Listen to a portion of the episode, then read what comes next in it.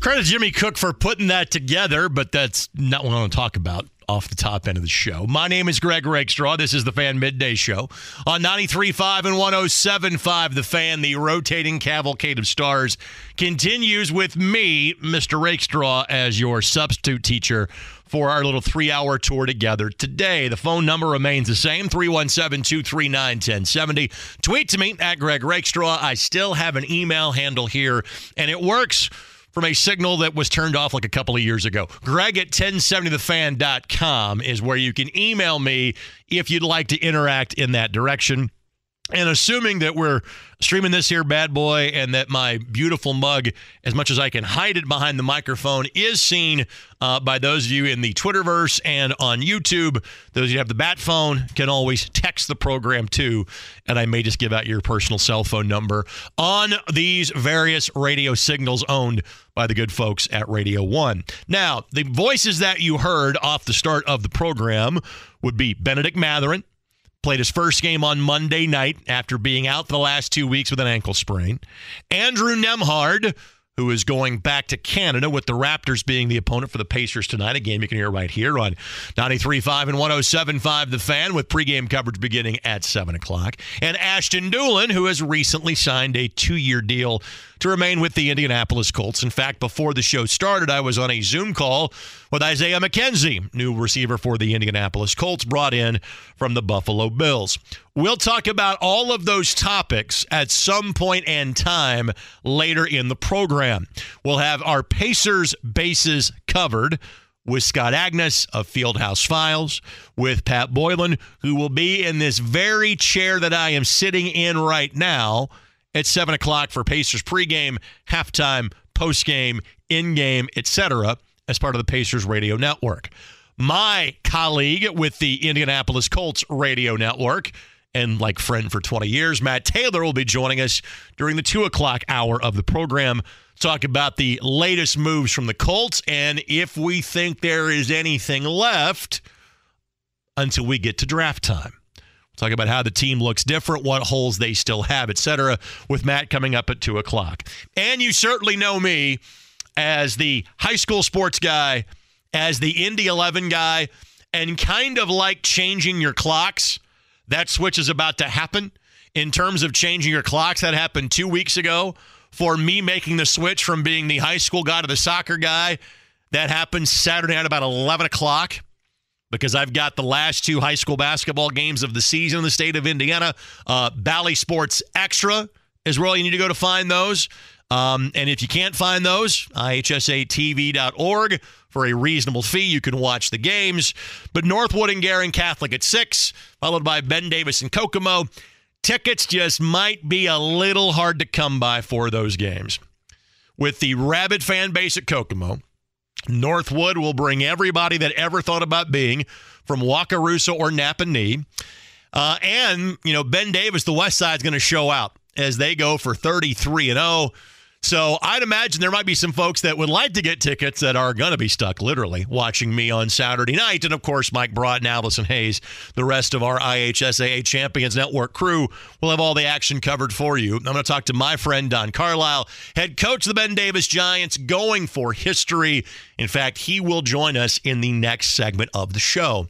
I have another topic that I will get into as time allows. We've kind of set the show up we've got like 45 minutes, two lengthy segments in between guests.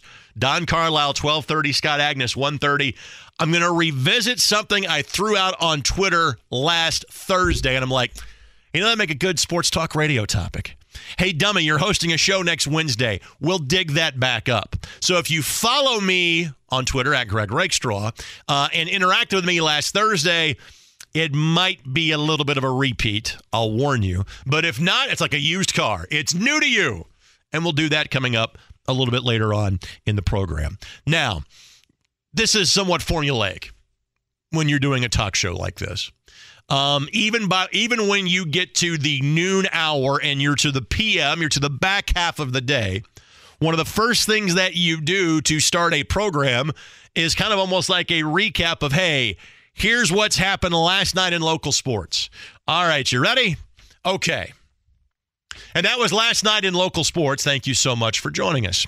Um, because, you know, previous three days, I guess three of the previous four, um, none too good from a college basketball standpoint. Purdue, uh, Indiana men, bye bye. Indiana women, same thing to Miami.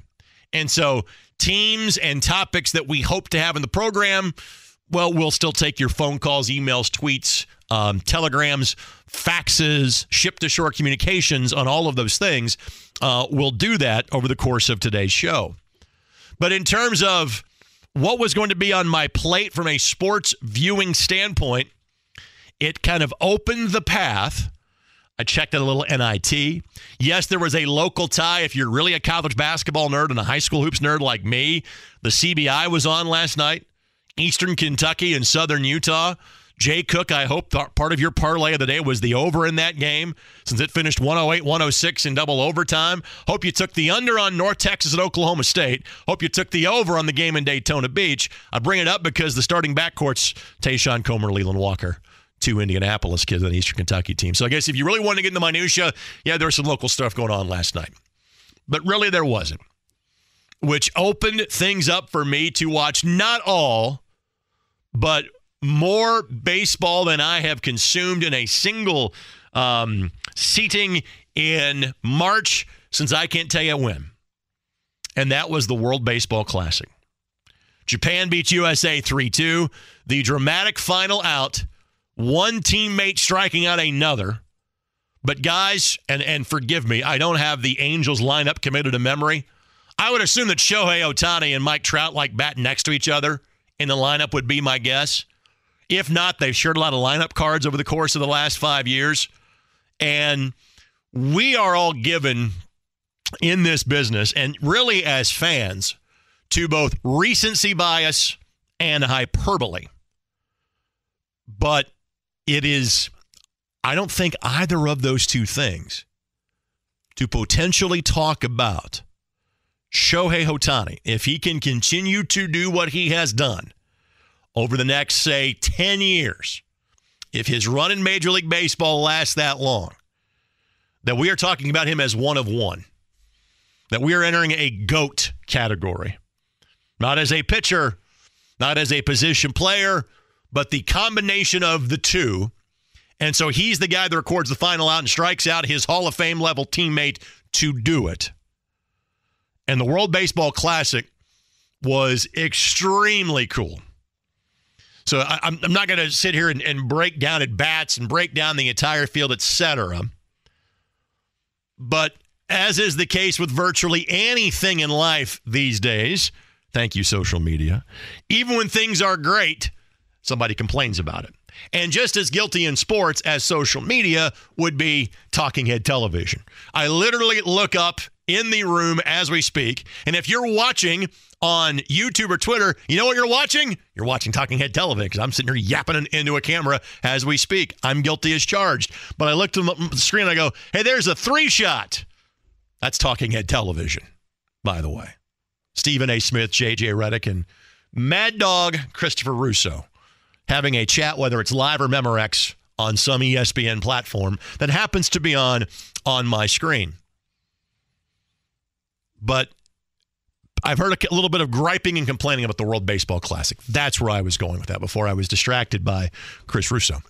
Um, I, I heard somebody last week, I think on one of those shows, basically say, and this was probably after Jose Altuve got hurt, or that was when Edwin Diaz got hurt. And I hate those injuries happen. Diaz is done for the year. Altuve's probably done for the first month of the season, maybe a couple of weeks after that and that stinks. But you know what happens in those scenarios often, or what happens this time of year? And we talk about this during the National Football League preseason as well. Guys get hurt in exhibition games. There is a guy that yesterday, I think, suffered a broken forearm or broken hand in an exhibition game. I think he plays the Tampa Bay Rays. Couldn't tell you his name, but he got hurt in an exhibition game. It happens and you have to have some level of preseason competition, some level of preseason practice. NFL players get hurt in training camp and gone for the year every seemingly day because you can't just show up and go, hey, all right, season starting, let's go play. No, it doesn't work that way. Guys get hurt. So if that's going to be the case, and if a player or two gets hurt, I feel bad for the Mets. I feel bad for the Houston Astros. But that's one of those things that is somewhat necessary to grow the game. And this World Baseball Classic is phenomenal. Is it the World Cup? No. But it's trying to be the World Cup for baseball. And that's a good thing. And I got to tell you, I feel like as good about baseball as a sport heading into the season as I have in a long time. You know what normally dictates how I feel about a baseball season? How good is my team going to be? In case you've forgotten, like many of us that sit and talk to a microphone at this radio station, a lot of Reds fans tend to work here for whatever reason. And I, I again, I'm nowhere near the Reds fan that I was 5, 10, 15, or, or growing up 30 years ago at this point. But I would still say, hey, that's my team. And because of what I do for a living, it's one of the true fan experiences I get to have. And that is just rooting for the team. Well, they're going to suck something awful this year. And I'm still fired up about the baseball season. Why? I think the pitch clock's a really good idea. I think limiting the shift is a really good idea. Give the game more activity. Make the game quicker. We all have shorter attention spans these days. We all have too much and too little to do at the same time. Make it more of a game of constant motion, a game of constant action. I like this. And frankly, having this World Baseball Classic, which you can't do every year, but now you can get back to doing every three years, that is a fantastic thing. I guarantee you, I have I have consumed probably 10 times the baseball in the month of March than I normally would have. Now, now again, let me break it down for you. That meant watching an inning or two of USA Canada, or watching an inning or two of uh, Japan and Mexico, which was equally as good on Monday. But you know what else you saw in these World Baseball Classic games? Full stadiums. I'm sure more than one person went to social media last night and said, well, it's a shame. There'll be upper deck seats in Miami that don't get used again the rest of the year. But it was great to see. So, Lord knows we spend so much time complaining about everything in life in general, let alone when it comes to sports. The World Baseball Classic was awesome. There have been some that have suggested, hey, what if we did this in the middle of the year? In other words, the years you had a World Baseball Classic, you basically didn't have an All Star game. You condense this into two weeks and you play it in July, with the theory being A, there's less competition from other sports. You're not running into the NCAA tournament. You're not running into NFL free agency that takes some of the shine off of baseball. Well, there's some point to that. There's some truth to that. Let me give you a couple of reasons why, though, you're probably going to keep it where it is. One, teams are reluctant to put their players in this as it is now. They're even more so that way during the course of the season. Knowing you have to have some level of training and they have pitch count restrictions as to what you can do. You can pitch 65 pitches opening round, 80 pitches in like the quarters and semis, and 95 in the championship game. Probably going to be where it is.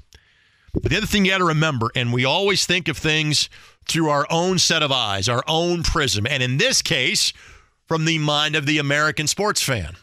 Jimmy, how much in Japan do you think fans care about NFL free agency? Nil. Not a lot. Uh, by the way, way to use nil while wearing an AFC Richmond shirt. Thank you. Good job by you. Not pandering. Secondly, how much do you think the people in Japan care about NCAA March Madness? Nada. Uh, probably feel the same way in Venezuela um, or Mexico or Cuba or the Dominican Republic. You get the idea. This isn't the American Baseball Classic, even though obviously all the top players play here because of the major leagues. This is the World Baseball Classic. So I love the event. I think it's probably going to stay in March, and I hope it's here to stay. But it's great to serve as an appetizer an entree to the season because now that ended last night. You know what happens eight days from now? First pitch of the Major League Baseball season, a week from Thursday. And now you've had a reason to watch all of these top stars and go, oh, yeah, season starts next Thursday. Again, if, if you did it every year, you'd ruin it. You wouldn't make it special. And again, me being the soccer guy, despite the fact I'm not the one wearing the AFC Richmond jersey in the studio today. But, you know, you have this money grab of, a, of an every other year World Cup, which is basically FIFA trying to get back at UEFA because UEFA makes so much money every four years on the Euros. That's the whole idea as to why they would try to have a World Cup every two years. No, no, no. Having it every four years is what makes it special. This World Baseball Classic, have it every three years, make it unique. Again, to me, there's momentum in baseball going into the season. And for the casual fan, of which I now qualify for that, I'm ashamed to admit there were guys playing last night. I'm talking about talking about for Japan. I'm talking about for us. And I go, I have never heard of this person before. Like the Goldschmidts, Trey Turners, obviously Kyle Schwarber. Those guys I know. But like the first reliever they went to, I think his name is Loup. I got nothing. Could, there was a guy that started named Kelly. And he wasn't very good, but I, I don't know him either. Because again, I, I'll admit to you, okay, of the various things that I do, I've kind of checked out on baseball. But with the World Baseball Classic, with these rule changes, I'm kind of wanting to check back in.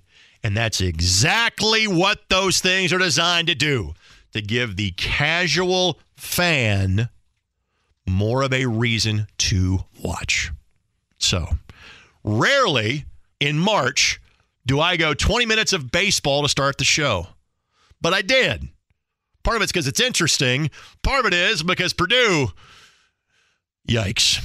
Part of it is because Indiana, not as big of a yikes, but not good, Bob. And then secondarily, the Indiana women had a great year, but Miami came here and took their lunch money, and they're moving on. And Indiana's involvement in March Madness. I think the Notre Dame women are still playing, and that's the extent of Indiana's involvement at March Madness at this point. Again, the guest list today. Don Carlisle. He'll come up, in fact, in the next segment of the show as we talk about Ben Davis. Um, I think most of you have heard about just how good this basketball team is. But let me try to give you some nerd notes, some nuggets to try to cement that fact home. They've won 32 games. They are 32 and 0. The 32 wins is already tied for the second most wins in the history of Indiana basketball in a single season. Even though they win on Saturday night, which is not guaranteed, Ben Davis is the favorite, but not guaranteed because of how good Flory Bidunga is and Kokomo. Um, if Ben Davis wins that, they'd be they get to 33 and 0. They would not catch Vincennes Lincoln, who won 34 games in 1923. Frankly, no one is going to catch them unless there is a change in the number of games you can play, because Ben Davis is getting to play the absolute maximum amount of games you can play in a single season. Let me do that math for you. You get to play 20 games plus a tournament. That tournament can be anywhere of two, three, or four games. Ben Davis's tournament of choice is the Marion County tournament. They made the final. They won. There's 16 teams. That's four games. They got an extra two games. You get two free games if you play in the Hall of Fame Classic. You only get to do that every once every four years. Ben Davis is one of those two teams. They got two extra games. Seven games in the postseason three in the sectional, most you can play, one in the regional, two in the semi state, one in the state championship game. That's 33. So nobody, again, unless those rules change, is going to catch Vincennes Lincoln from 100 years ago, who, by the way, will be honored at the Indiana Basketball Hall of Fame banquet on the south side at Primo's tonight at 6. Um, that's probably tough to get a ticket to as well. Uh, I'll be hosting that and I'll also be streaming that via iscsportsnetwork.com if you want to give that a watch on this Wednesday evening. So Ben Davis is going for the most wins that any team's had in 100 years. They're going for the most wins that anybody has ever had in an undefeated season. Warren Central has that from five years ago when they ran the table and went 32 and 0. Uh, they're also looking to become the first team since Lawrence North in 2004 to win this combination of events: MIC Championship, Marion County Championship, Hall of Fame Classic Championship, and a state championship. That's some of the things that the Ben Davis Giants are playing for. And Don Carlisle will be joining us coming up in the next segment of the show. Now, reference the Pacers and the Raptors, and um, we are getting to the pay window portion of the season. The Chicago Bulls have gotten hot. The Indiana Pacers, not so much. And you may or may not remember from my intermittent appearances on these airwaves and in this chair, I am not a member of Team Tank. I'm very much a member of team playoffs. Well, the mathematics and the lack of Tyrese Halliburton may be about to do the Pacers in. The Pacers have 10 more games left to play. They are 32 and 40. They are tied with the Washington Wizards for the 11th spot in the Eastern Conference. That is the first place that does not go to the play in games. Right now, it is the Raptors so tonight's huge on that front, who are three games clear of the Pacers in the number nine spot at 35 and 37. The Bulls have won their last three. I think the Pacers got within a half game of catching the Bulls, I think, for that 10 spot. Well, now they are two and a half back. And again, they do so with 10 games left to play. Here's who's left for the Pacers. And when you get to 10 games in the season, you can read the entire schedule and it's relevant. At the Raptors, again, ahead of them in the playoffs. At the Celtics, obviously the best team in the Eastern Conference. I shouldn't say obviously. Uh, Milwaukee is the best team in the Eastern Conference by two, but one of the best teams in the Eastern Conference. The Atlanta Hawks, playoff team. Home of the Mavericks, playoff team. Home to the Bucks, just got a huge win, win against the Bucks, but the Bucks a playoff team. Home to the Ma- uh, I said Mavericks, they're a playoff team. Home to the Oklahoma City Thunder. The Oklahoma City Thunder while still tanking allegedly. Also, currently a playoff team in the West. Cleveland Cavaliers, playoff team. New York Knicks, playoff team. Then finally the Pistons, who did beat the Pacers the last time they played, and then again the Knicks to finish the season. In other words, Nine of 10 teams left are still in a playoff position. Now, it's a little bit easier to say that these days because technically 20 of the 30 teams are playoff teams. In other words, if you're on team draft pick, if you're on Team Tank, if you're on Team Miss the Playoffs, the math is heading in your direction. If you're of the opinion the Pacers are better served by being a playoff team, even if it's a play in game, I'm not going to go all JMV and say tonight is a must win for you, but it would be nice. A loss this evening, and uh, it gets dicey for the blue and gold. Monday night was rough. You led by 20 plus points. I know you had no Tyrese Halliburton, but the Hornets are a team that have nothing to play for and came from behind and beat you. So Pacers, Raptors tonight. Again, coverage starts at 7 o'clock. 93.5 and 107.5, the fan, one of the voices you'll hear tonight will join us in the 2 o'clock hour when Pat Boylan stops by for a brief visit. But it's high school hoops and we come back. Don Carlisle joins us next. Greg Rakestraw filling in for, well, Nobody. We don't have a permanent host yet. So I'm just kind of here hanging out with you between now and 3 on 93.5 and 107.5 The Fan. Back here in the drivehubler.com studios on Monday, I got to hang with this longtime friend of mine. And as I have done for many games this season, I'll get to spend a couple hours with him. And as he always does, he outdresses me every time. Probably a better basketball player, too. In fact, I know that's the case because for 20 years, he was the all time leading rebounder as the as an IUPUI Metro and then Jaguar. These days, you best know him as the head coach of the Ben Davis Giants. And he joins us now. It is Don Carlisle. Good afternoon, my friend. How you doing? How you doing, Greg? I'm good. I'm good. Um, you've known how special this group has been for some time. But to finally be here and kind of now take this in all week, still three days left before you play the state championship game. What have these last mm-hmm. couple of days been like for you and your team? Busy. Um, pre- preparation, you know, a lot, all the things that come along with uh, making a run like this and being a part of uh, state championship game. But it's been a good busy. It's been a good busy for us, and uh, we're excited for the opportunity. But you guys are on spring break both this week and next. Is that correct? That is correct. So, so what does that do for you in terms of preparation, time you spend with the team, things like that? I try to keep things as much the same as I can, so we practice around the same time that we that we usually do. Um, we still lift and do the same things that we would do um, regularly throughout the week. So um, it looks about the same for us as it does it would if we were on spring break or not. One of the things that you and I, you know, talked about on on Monday when we got together at the state finals meeting, you said, "Hey, one of the things I've got to do is make sure these guys keep, you know, two feet on the ground and and, and not get caught up in all of this attention." And frankly, the attention's been big on this group as these wins without a loss continue to pile up. How have you done that during the course of this season? By doing that myself, you know, sometimes you know you can. Uh, there are times, you know, some people talk about the size of the school and all those things. None of that matters when you uh, step out on the court. Um, you got to come out and play, and especially when you play at a school like Ben Davis, you get everyone's best shot every time you step out. So uh, we've been able to um, just lean on the tradition that we have and and continue to, to keep the kids humbled enough to understand that you know, in 2019 we went to a state championship, but in and that very next year we lost in the first round in sectional. So um, as, as fast as you as you can descend, you can you can descend that same with that same amount of speed. So um, just understanding that right now, if you lose, you, you play a bad game, you don't you don't come with your best effort. It could be the last time, and I mean it'll be it'll be the last time for everyone at this point. So we made it to the last week.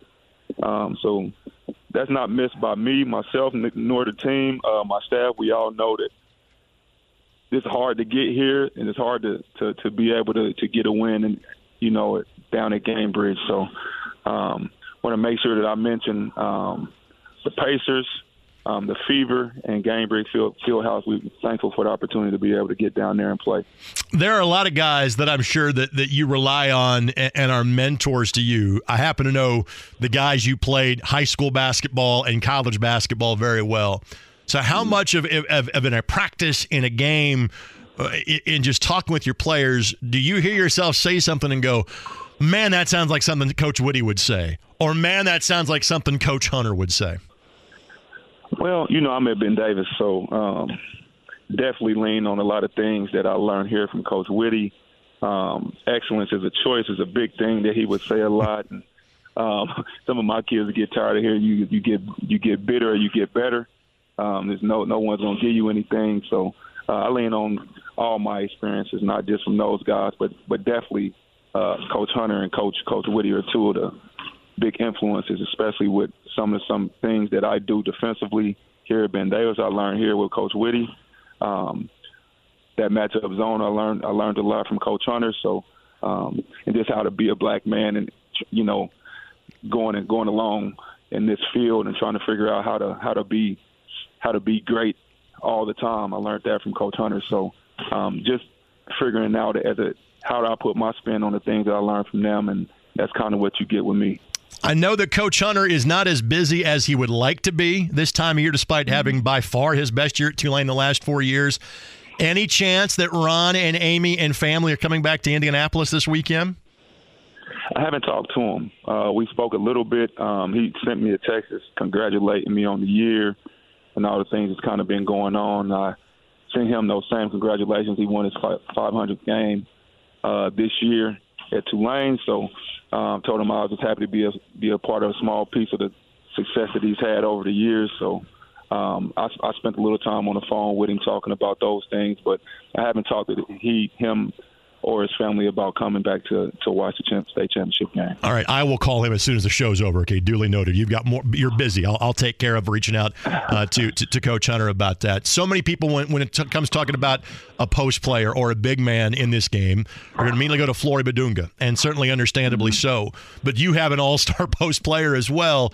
Um, I, I guess it, it's hard to single out one guy, but I'll at least ask you about Zane where to begin to describe what he has meant to your team these last two or three years?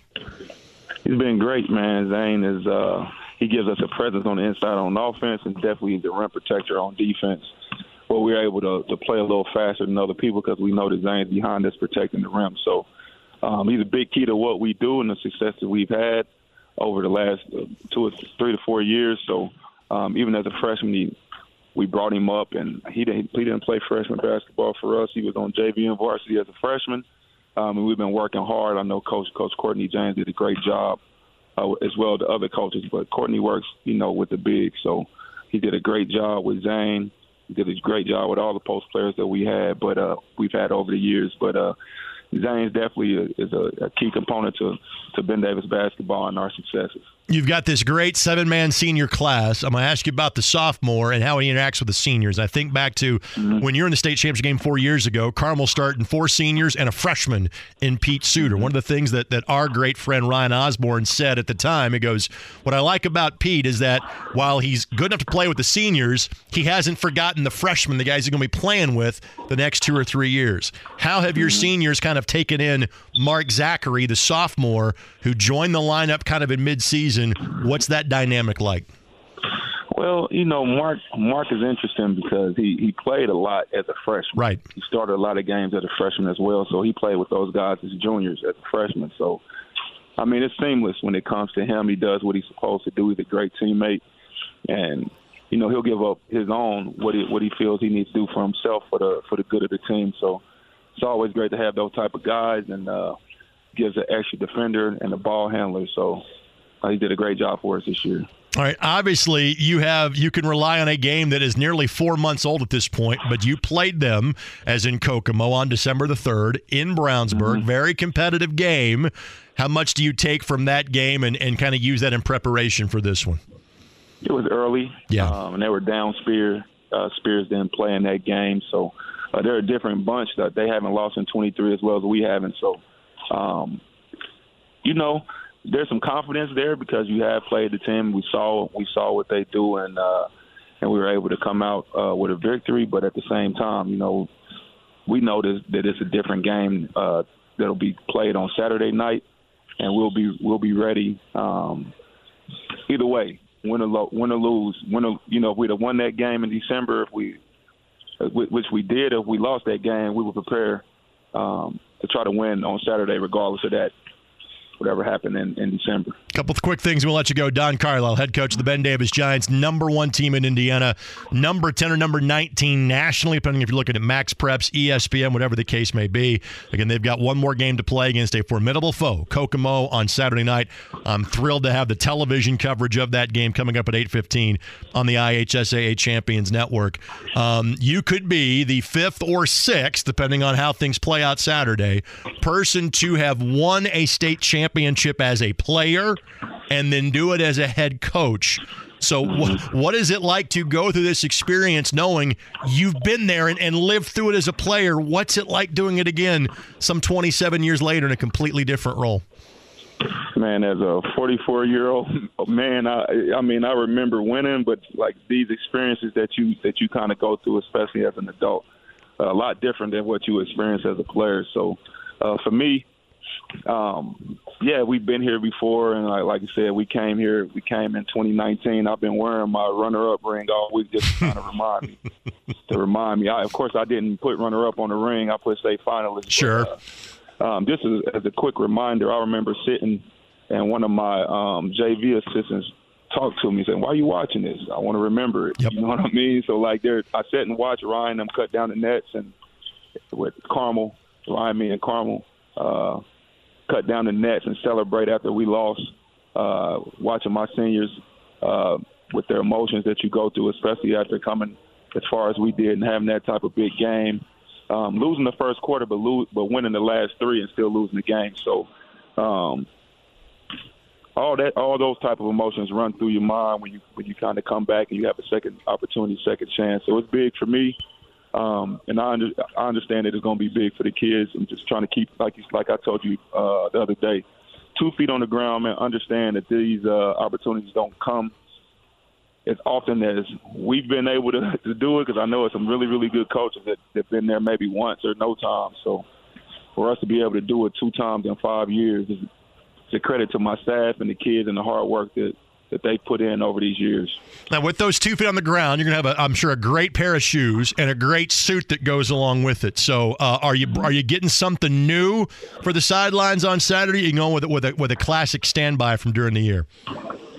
You know, it's a big game. it's a big game, Greg. So I'm gonna come a little bit different, man. I, I got I got something already, of course, and uh, it'll be new, but it won't be anything outrageous. It'll just be something that'll look good. So um, I do have a new one though. All right, now who is who is your suit guy? Because I'm, I'm, I'm, I'm, you know, I may try to pattern my stylings, you know, after DC. So you want to give some props to your suit guy? You want to keep that on the down low so nobody else can look as cool Al's as you. Modern Clothing. Al's Modern Clothing. He's out on uh, in Castleton, right in right in front of the mall, 82nd Street. So he has a shop there, man. He does a great job.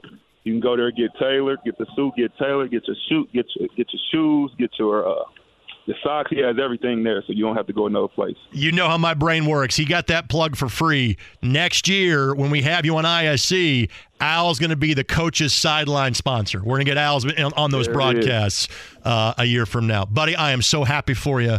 I look forward to seeing you in that new suit on Saturday. Best of luck on Saturday night. Enjoy these next couple of days. Thanks, I appreciate it. You got it. Don Carlisle, again, joining us. And, and I have known Don dating back now for 22 years. Don's senior year at IUPUI was my first year of doing the radio for the IUPUI Jaguars. And so, um, for those of us of the IUPUI ilk, high school state final has been a pretty good run these last five years. Ryan Osborn's been there three times. Don Carlisle's been there twice.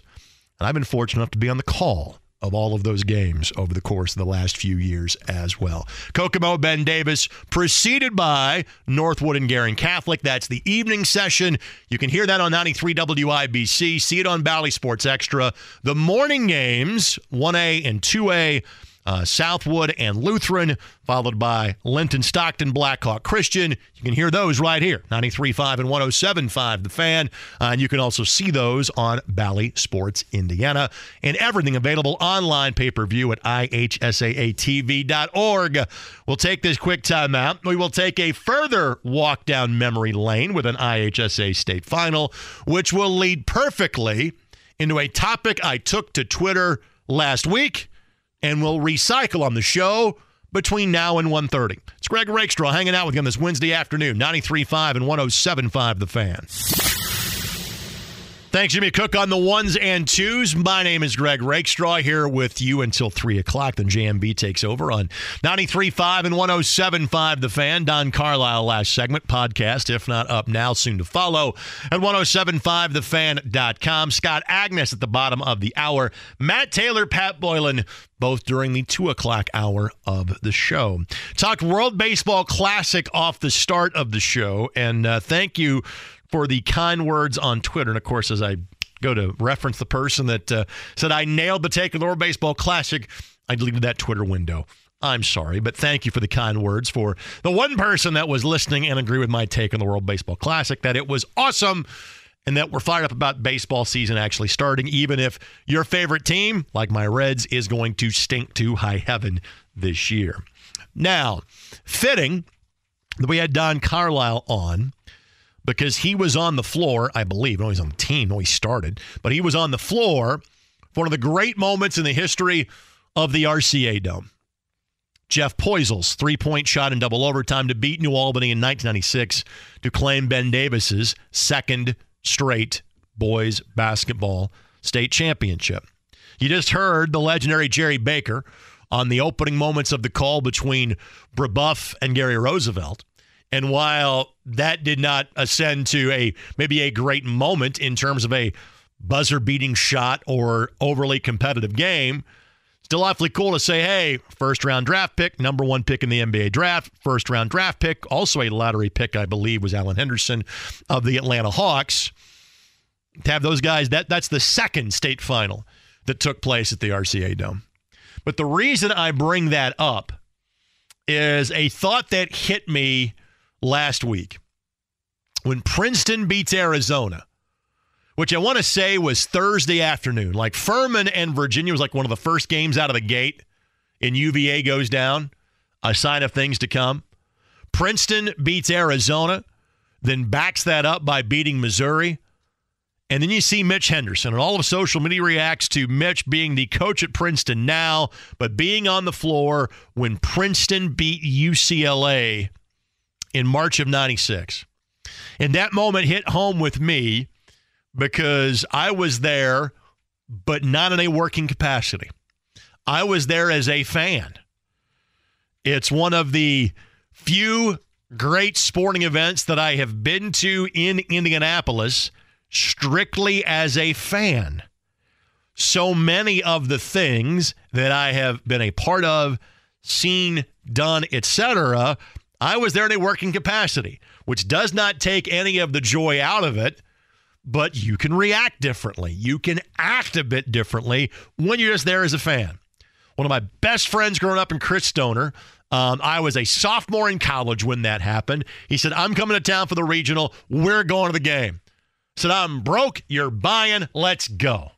I'll, you got a place to stay. I can find us some beverages. You got the tickets. We're good to go. And that's exactly what we did. And we had ourselves a time.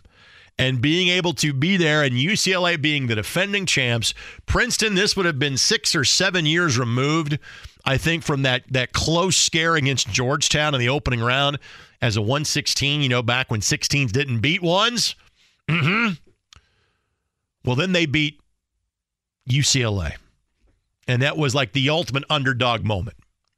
Now, a couple of years later, Valpo wins. A few years down the road, finally a 16 breaks through. Last Friday, again, we know that another 16 beat a one, and we'll maybe talk more about that a little bit later in the show. But it got me to thinking, man, that happened. That happened at the RCA Dome. And it got me to thinking, man, I, I was lucky to be also there as a fan when Damon Bailey and Bedford won in front of 41,000 people. I was the, the row from the top, but I was in the building for that as a fan too. And if you think about what most would say is the greatest football moment at the RCA Dome, well, I was there for that. Now, I was working. Not sure if you call what I do for a living working. And talking about the Colts and the Super Bowl for the next two weeks wasn't exactly working because it was easy. It was so much fun. But I was in the building for Colts and Patriots. I got to thinking, how lucky am I? So I shared that on Twitter. And then I asked a question on Twitter commemorating events that happened in the RCA Dome. And I'm up against it time wise for a break, but start racking through your brain. Sporting events that took place at the RCA Dome. We'll take your telephone calls on it, 317 239 1070. I've already got some tweets from last week as a part of it, but I'll kind of reintroduce it again. But the next segment, we are going to wax poetic about something that, well, has not really been in existence for the last 15 years. Yeah, it's been that long since the RCA Dome has been in the past tense. But we'll take some walks down memory lane about that building when we come back. It's Greg Rakestraw, 93.5 and 107.5 The Fan. Hour number two, Greg Rakestraw, your substitute teacher of choice on this Wednesday afternoon.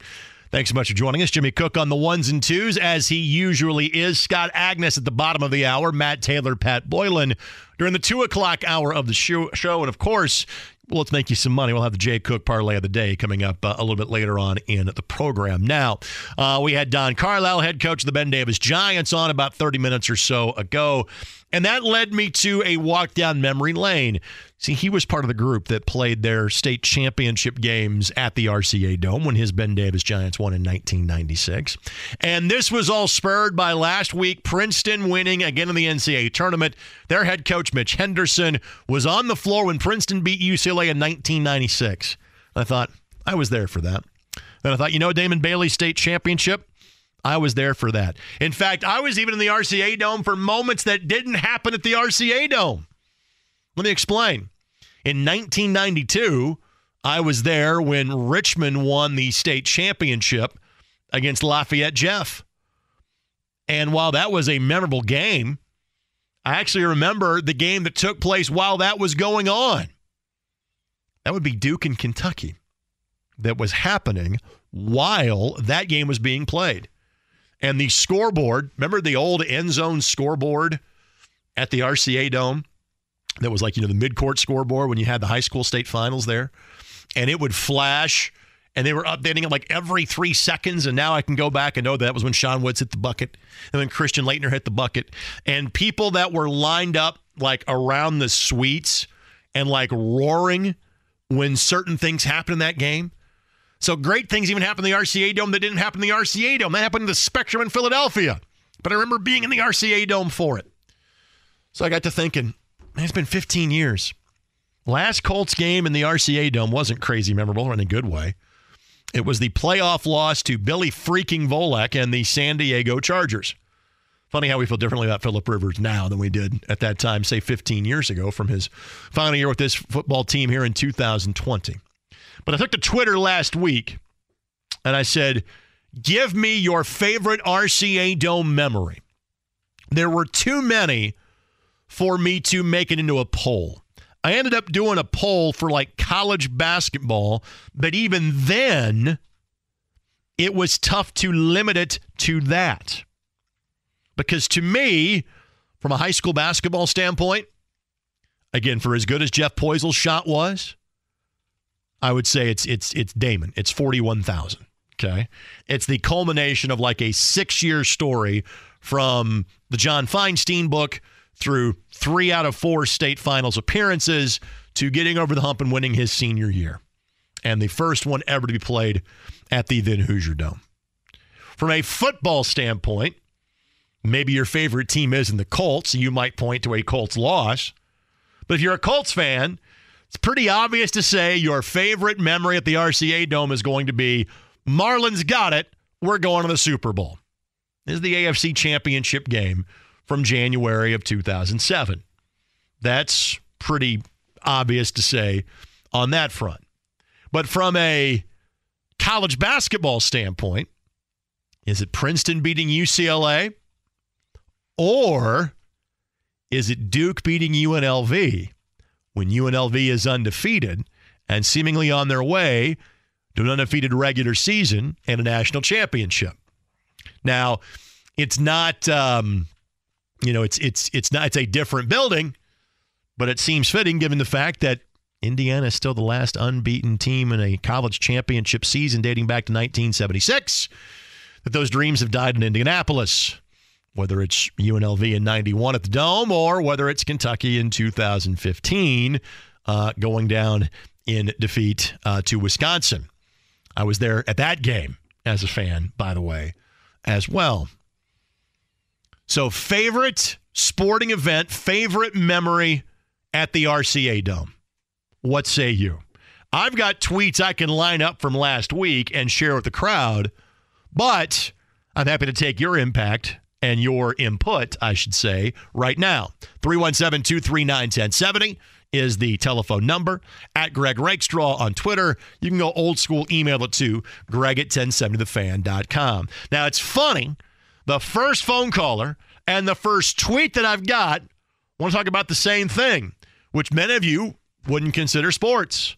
Jimmy, how are you? It's Airport Jimmy, Greg. It's great to talk to you. I think I've talked to every host on the show and finally get to talk to the hardest working guy in radio, brother.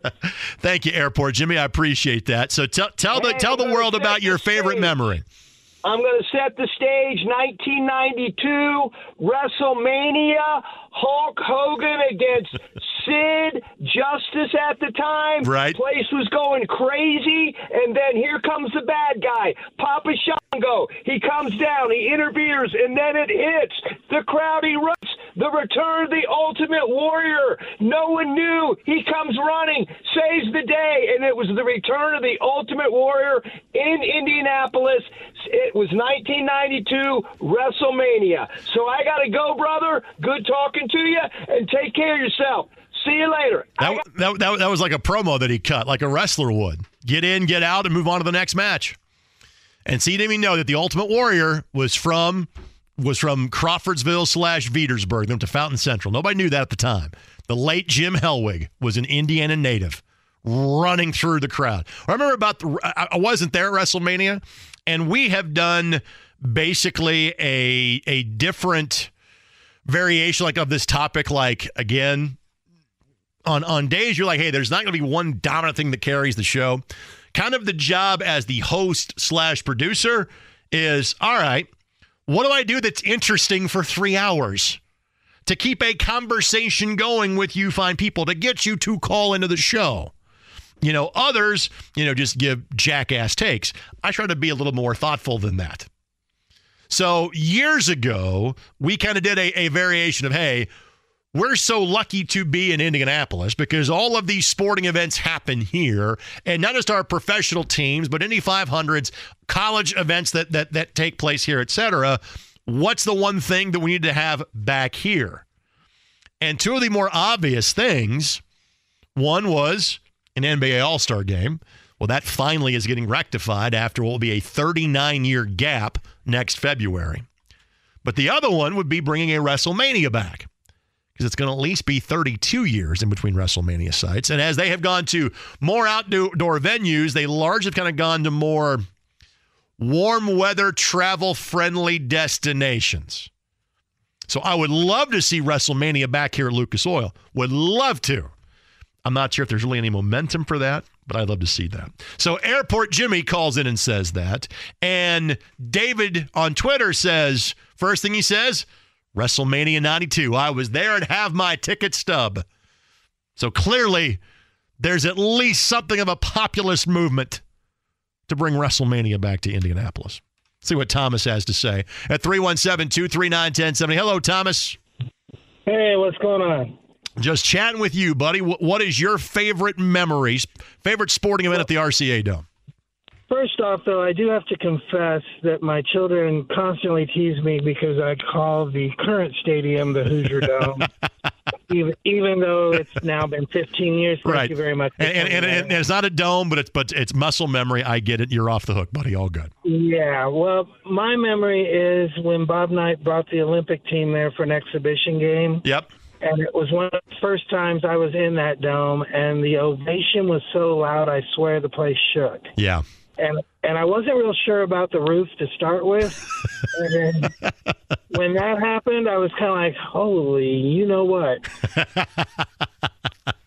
it's a good memory to have, buddy. Thomas, thanks for the phone call, and I will share this, and I will leave a name out of it.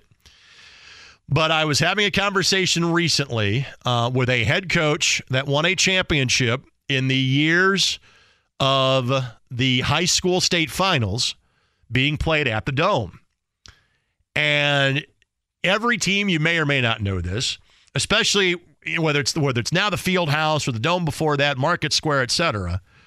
To say that's different than the venues these kids are used to playing in would be a bit of an understatement. Okay.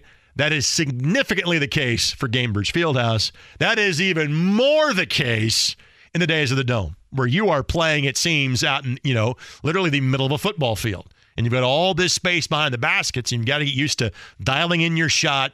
You know, we don't talk about this as much now. Maybe we'll cue it up next week for the Final Four.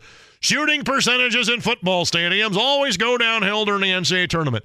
They tend not to play until the Final Four, the, the, the last two games, the championship in the football stadiums anymore. We seemingly have gone back to arenas now for the first two weeks of the NCAA tournament, but I'm sure we'll we'll, we'll trot that t- take back out at some point in time next week. Well, anyway, talking to a coach and he goes, you know, I was looking at my at my team and I kept noticing that there was a guy missing. So I went back to the locker room and he's just kind of sitting there in his locker. He's like, "Hey buddy, uh, what are you doing?" He goes, "That roof's going to pop. I don't trust that roof to stay on. I'm not going to shoot around. The roof's going to pop." So Thomas, you're not the only person that had doubts of the safety of the roof at the Hoosier slash RCA Dome. Didn't say you were right, just saying you weren't the only one. Steve is up next at 317 239 1070. Hello, Steve. Hey, what's going on there? Good, glad to be on. Hey, uh, mine was 1984 when the Colts moved here. Yeah. My my dad bought season or pre, a preseason game for three me and three of my buddies. Man, we had the best time. We've always been Colts fans. When they moved here, it was just like we were ecstatic. I mean, that was that was the ultimate gamble, right? It was the, before this was a popular phrase. It was build it and they will come. It was yeah. have a stadium ready, have a way to revitalize downtown No Place, as my friends from Chicago would say, um, and and find a tenant to fill it up. And that's exactly what Mayor Hudnut did. He sure did. He did a great job of that. And it, we actually played the St. Louis Cardinals at, on a preseason game. And wasn't there actually like there was a there was a Bears preseason game that took place that had already been booked that took place like around the Colts preseason games, correct? Is that right, Steve? Yes. Yes. Yeah, that was like like it was like a Bears Bills preseason game that was already booked before the Colts came to town, and they they kept the date, so you could have seen two different teams play preseason yes, games that year. Yeah, and they weren't even put our our team, but hey, the Colts are our team, and I'm glad they're here. See, buddy, thanks for your phone call. I appreciate that. Uh, and literally, great minds think alike. Uh, Randall hit me up on Twitter and said when Mayor Hudnut brought the Colts to town, um, it's not a not a, a great sporting moment, but it's one of the most impactful things to happen to this city. No doubt about that, Randall. Thanks for the uh, for the tweet, and Randy, thanks for the telephone call. How are you today, sir? Greg, I'm doing well. How are you? I'm good, buddy. What do you got for me? Uh, 1990 NCAA tournament, uh, Xavier Musketeers over Georgetown Hoyas to go to Dallas for the Sweet 16. I was a, I guess, a first year junior since it took me two other years to graduate. uh, uh, but uh, the Musketeers back in the Sweet 16 now. Uh, that that probably was the best Xavier team uh, in history, though, 1990. But you're you're a little partial to your Musketeers on that one, wouldn't you say, Randy? Uh, yes. Okay, understood. Well, it's, it's, it's Randy's favorite, maybe not everybody else's. Randy, thanks for the phone call. I appreciate it. Last week, Here's some of the tweets that I get. I, I, I put took this Twitter on Thursday. You can keep the phone calls coming. We still got 10 minutes for your telephone calls on this subject. 317 239 1070. At Greg Rakestraw on Twitter. Email the program to Greg at 1070thefan.com. First response I got back Damon Bailey, high school championship. Then Jason says AFC championship game. I'll never forget that game. Never hug so many strangers. Uh, I would send a follow up tweet to Jason on that and basically say the roar of the crowd, there's only one other sports sound in my lifetime that I experienced as a fan or, again, use the air quotes here, as a working member of the media that came close to the sound that I heard when Marlin Jackson intercepted the ball. I almost can't say it without saying Marlin's got it, Bob Lamey style. Um, but it was the Marco Killingsworth dunk against Duke in the Big Ten ACC Challenge um, in December, I want to say of 06, maybe it was 05. Uh, but but we're literally like the seats are moving at Assembly Hall because the place went seismic when he dunked that ball. Uh, some of the other uh, suggestions I got from Twitter. Uh, Randy, you're not alone. I, I got a Xavier tweet uh, last week as well uh, when I put this out there. Um, we had Steve that talked, I think it was Steve, that talked about it was Thomas that talked about the uh, the USA exhibition in '84. There was another one in '96. Reggie Miller was on the team that you know headed to Atlanta. That was on Dream Team number two, uh, and Andy got to go to that game and cited that. Jason also jumped in and said, "Hey, what about IU and Kentucky playing games at the Dome?" And yeah, that was a regular thing. One year in Louisville, one year at the Dome. Me being a University of Louisville fan, I immediately then cited the uh, Big Four Classic with both U of L and Notre Dame being a part of that. Always a cool thing. Would lo- uh, again, we had a variation with the Crossroads Classic, and now seemingly for whatever reason that has gone away. Uh, Joe pointed this out on Twitter last week too, and I brought this up in the conversation earlier that because of the historical importance of it, was kind of the start of the Duke run, and it it denied UNLV winning back to back and going undefeated. Because of that, it kind of the, the final in 97 between Arizona and Kentucky kind of gets overshadowed. Arizona, led by Miles Simon, won that game in overtime and that kind that that gets and that was actually Rick Pitino's final game at Kentucky. He would take the Boston Celtics job just a few days or a week or two later. That was the end of his major run at Kentucky, which seems important to bring up since he took the job at St. John's yesterday. The other thing that, in talking about that Princeton UCLA game, which got this whole RCA Dome conversation started, was that also on that day, you know, for the success that Duke has had in Indianapolis, 1991, uh, 2015, sadly at the expense of the Butler Bulldogs in 2010. There was a, a tournament game they lost in the RCA Dome. It was to Eastern Michigan in 1996. Now, it's a little bit different. Duke was in the 8 9 game that year, and that was the year after Coach K missed like most seasons because of a back injury. And that Duke team went, I think, won 11 games the previous season. But yeah, on the same day that Princeton beat UCLA, Eastern Michigan beat Duke in March of 1996. 317 239 1070 at Greg Rakestraw on Twitter. Email the program too if you'd like. Greg at 1070thefan.com. Marcel's got a great memory. Marcel, I'm glad you brought this up. Marcel, share with the class your favorite memory or one that doesn't get talked about enough in the RCA Dome history. 1984 Indiana Black Expo, uh, in conjunction with the Circle City Classic um, committee, brought – the first Circle City Classic to Indianapolis, featuring two uh, historically black universities, Mississippi Valley State and Grambling. Mississippi Valley State featured the all-time great Jerry Rice. Yep. Fabulous game. It was a sellout, and it became a staple for the black community for the next 30 plus years. Yep. It's a shame that, and I understand the finances behind it. There are far fewer of those traveling games played than there used to be. And so, hence, that's kind of gone by the wayside. But uh, what Willie Totten was the starting quarterback that day for Mississippi Valley Correct. State. And Jerry had, what, five or six touchdown catches? Is that right? I think it was five. Yeah. And so Mississippi Valley State never huddled the entire game for, for really the, the, the for two seasons. Yep. While Willie Totten was quarterback, they never huddled and just threw. I think he threw maybe 60, 70 passes that game. I'd, I'd, throw it to 88 every time, too. And Jerry wore 88, by the way, in his Delta Devil days, for, the, for those that don't yeah. know. Marcel, buddy, thanks for bringing that memory up, buddy. I appreciate it. Thank, thank you. You got it. Let me get to James's telephone call next at 317 239 1070. Hello, James. Hey, how's it going? Good, buddy.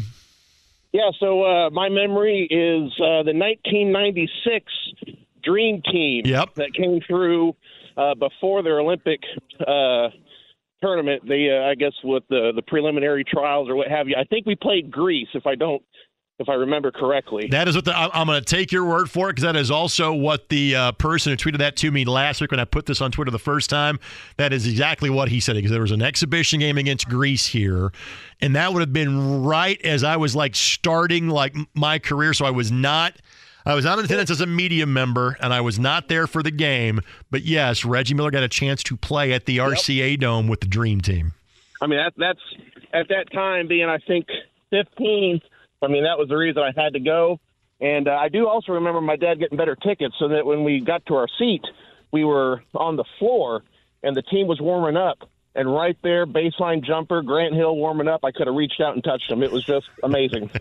hey, thanks for the phone call, James. I appreciate it. By the way, in case you have forgotten who was on Dream Team 2 Electric Boogaloo, um, Charles Barkley, Penny Hardaway, Grant Hill, Karl Malone, Reggie Miller, Akeem Olajuwon, Shaquille O'Neal, Gary Payton, Scottie Pippen, Mitch Richmond, David Robinson, John Stockton. So Barkley, Malone, Pippen, Robinson, and Stockton all came back from the 92 Dream Team. I remember Stockton hurt his ankle in Barcelona and really barely got to play. It's part of the reason he came back for the second version of the Dream Team, which, yes, featured Reggie Miller. Uh, let me go to Justin's telephone call next time for one more before we got to get to our next time out. Hello, Justin. Hey, good afternoon. Happy to be on. Okay, 95 Colts have to beat the New England Patriots yep. last regular season game, won 10 to 7 to lead us to the playoffs and the cardiac kid Jim Harbaugh. And My dad scout tickets. That was the first Colts game I ever went to. And let her rip, and Lamont Warren and Zack Crockett and Lin Elliott missing field goals, and all the way to the AFC Championship game, and just the second playoff berth for the Indianapolis Colts. I'm gonna sneak one more in. Ben, Ben's going off the beaten path here. Ben, what do you have for me? Hey, um, we played one of the first games ever there at the uh, RCA Dome. It was a high school game. Yeah. We played uh, Ritter versus uh, Cathedral, and they were using it as like a uh, test run before they had the NFL games out there. Sure. And you, you played for which team? Uh, for Ritter. And how how'd you do? Um, I don't think we fared very well, if I recall, uh, the uh, the head coach was mad and he threw all the freshmen in, and we were out there playing varsity, and we are like, "Holy crap, what is going on?" but you got to play in the game, right? You got to play at the RCA Dome. Yep, got to play. So it was like one of the very first games I ever played on the on the turf and everything. So and that was cool. ba- you were basically playing on like a painted parking lot, right? Uh, yeah, it was. Uh, it was definitely a, a hardcore surface, that's for sure. ben, thanks for calling in, buddy. I appreciate that. That's the one kind of area that again, we'll, we'll, we can keep this conversation going on Twitter at Greg Rakestraw via email, greg at 1070thefan.com. Um, and, and, and if time allows, later this hour, we'll kind of get back to it in terms of, of the phone calls today. But it's the one thing that I couldn't go, that's the best high school football game played at the RCA Dome. So let's face it, okay? State finals took place there from 84 through 2007, 24 years worth. And I have been fortunate enough to be on the call of a couple of state championships for the Roncalli then Rebels. Um, I did sidelines for one year for the television broadcast of the uh, state championship games. But I, but I'm I'm sure people people are, are dialing up or yelling at their. It was this game. So it's the one thing from a sports standpoint of those things associated with the dome. I don't have an immediate answer for, hey, this is the best. Hey, this is the top. Again, for me in the NFL, it's Colts Patriots in in in the 2007 or 2006 AFC Championship game. In high school basketball, it's Damon Bailey. In college basketball, for as cool as Princeton beating UCLA was, I think you have to say Duke beating UNLV because kind of the moment in time and the pivot that it created with Duke knocking off then unbeaten, a team that nobody thought could be beaten, Nevada, Las Vegas.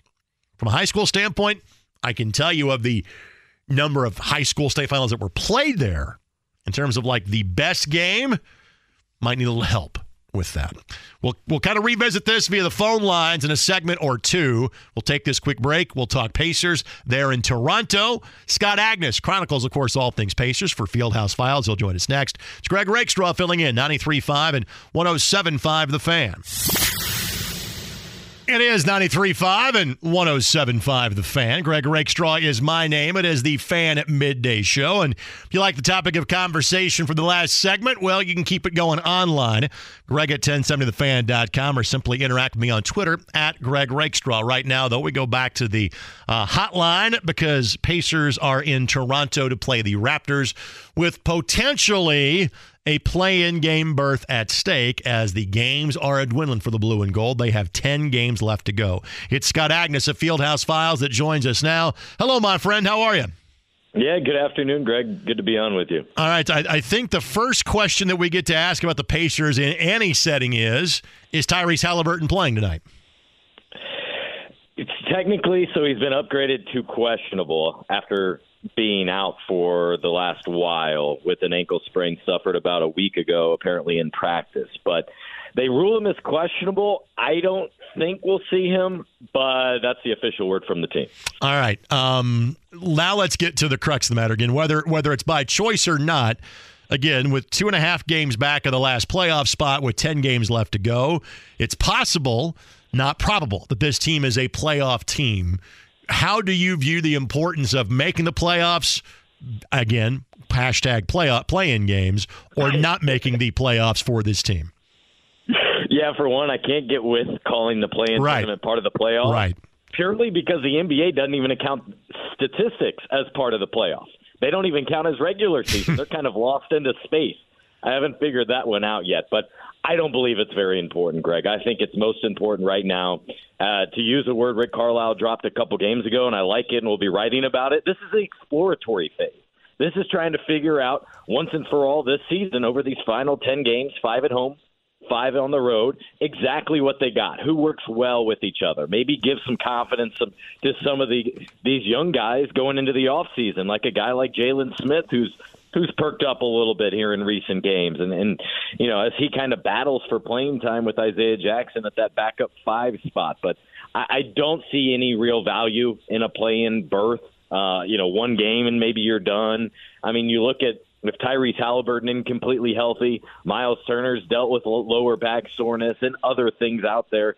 I think it's most important, big picture, Greg, for the team to uh, get a good draft pick here for the third straight year and then hopefully be done with it. Remember, because before three years ago, this franchise was the model of consistency. They had reached the postseason like 29 of 35 years. Incredible. Something the Kings would appreciate, a team that has not been in the playoffs until this upcoming year since 2006.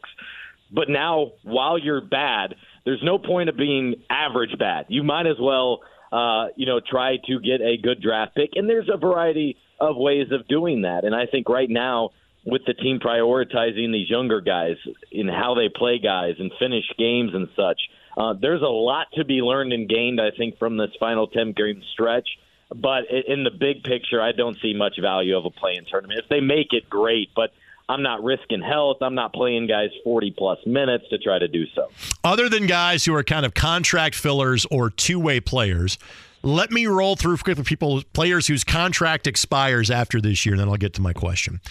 Goga Bitadze, George Hill, James Johnson, Serge Ibaka, Oshae Brissett, Terry Taylor.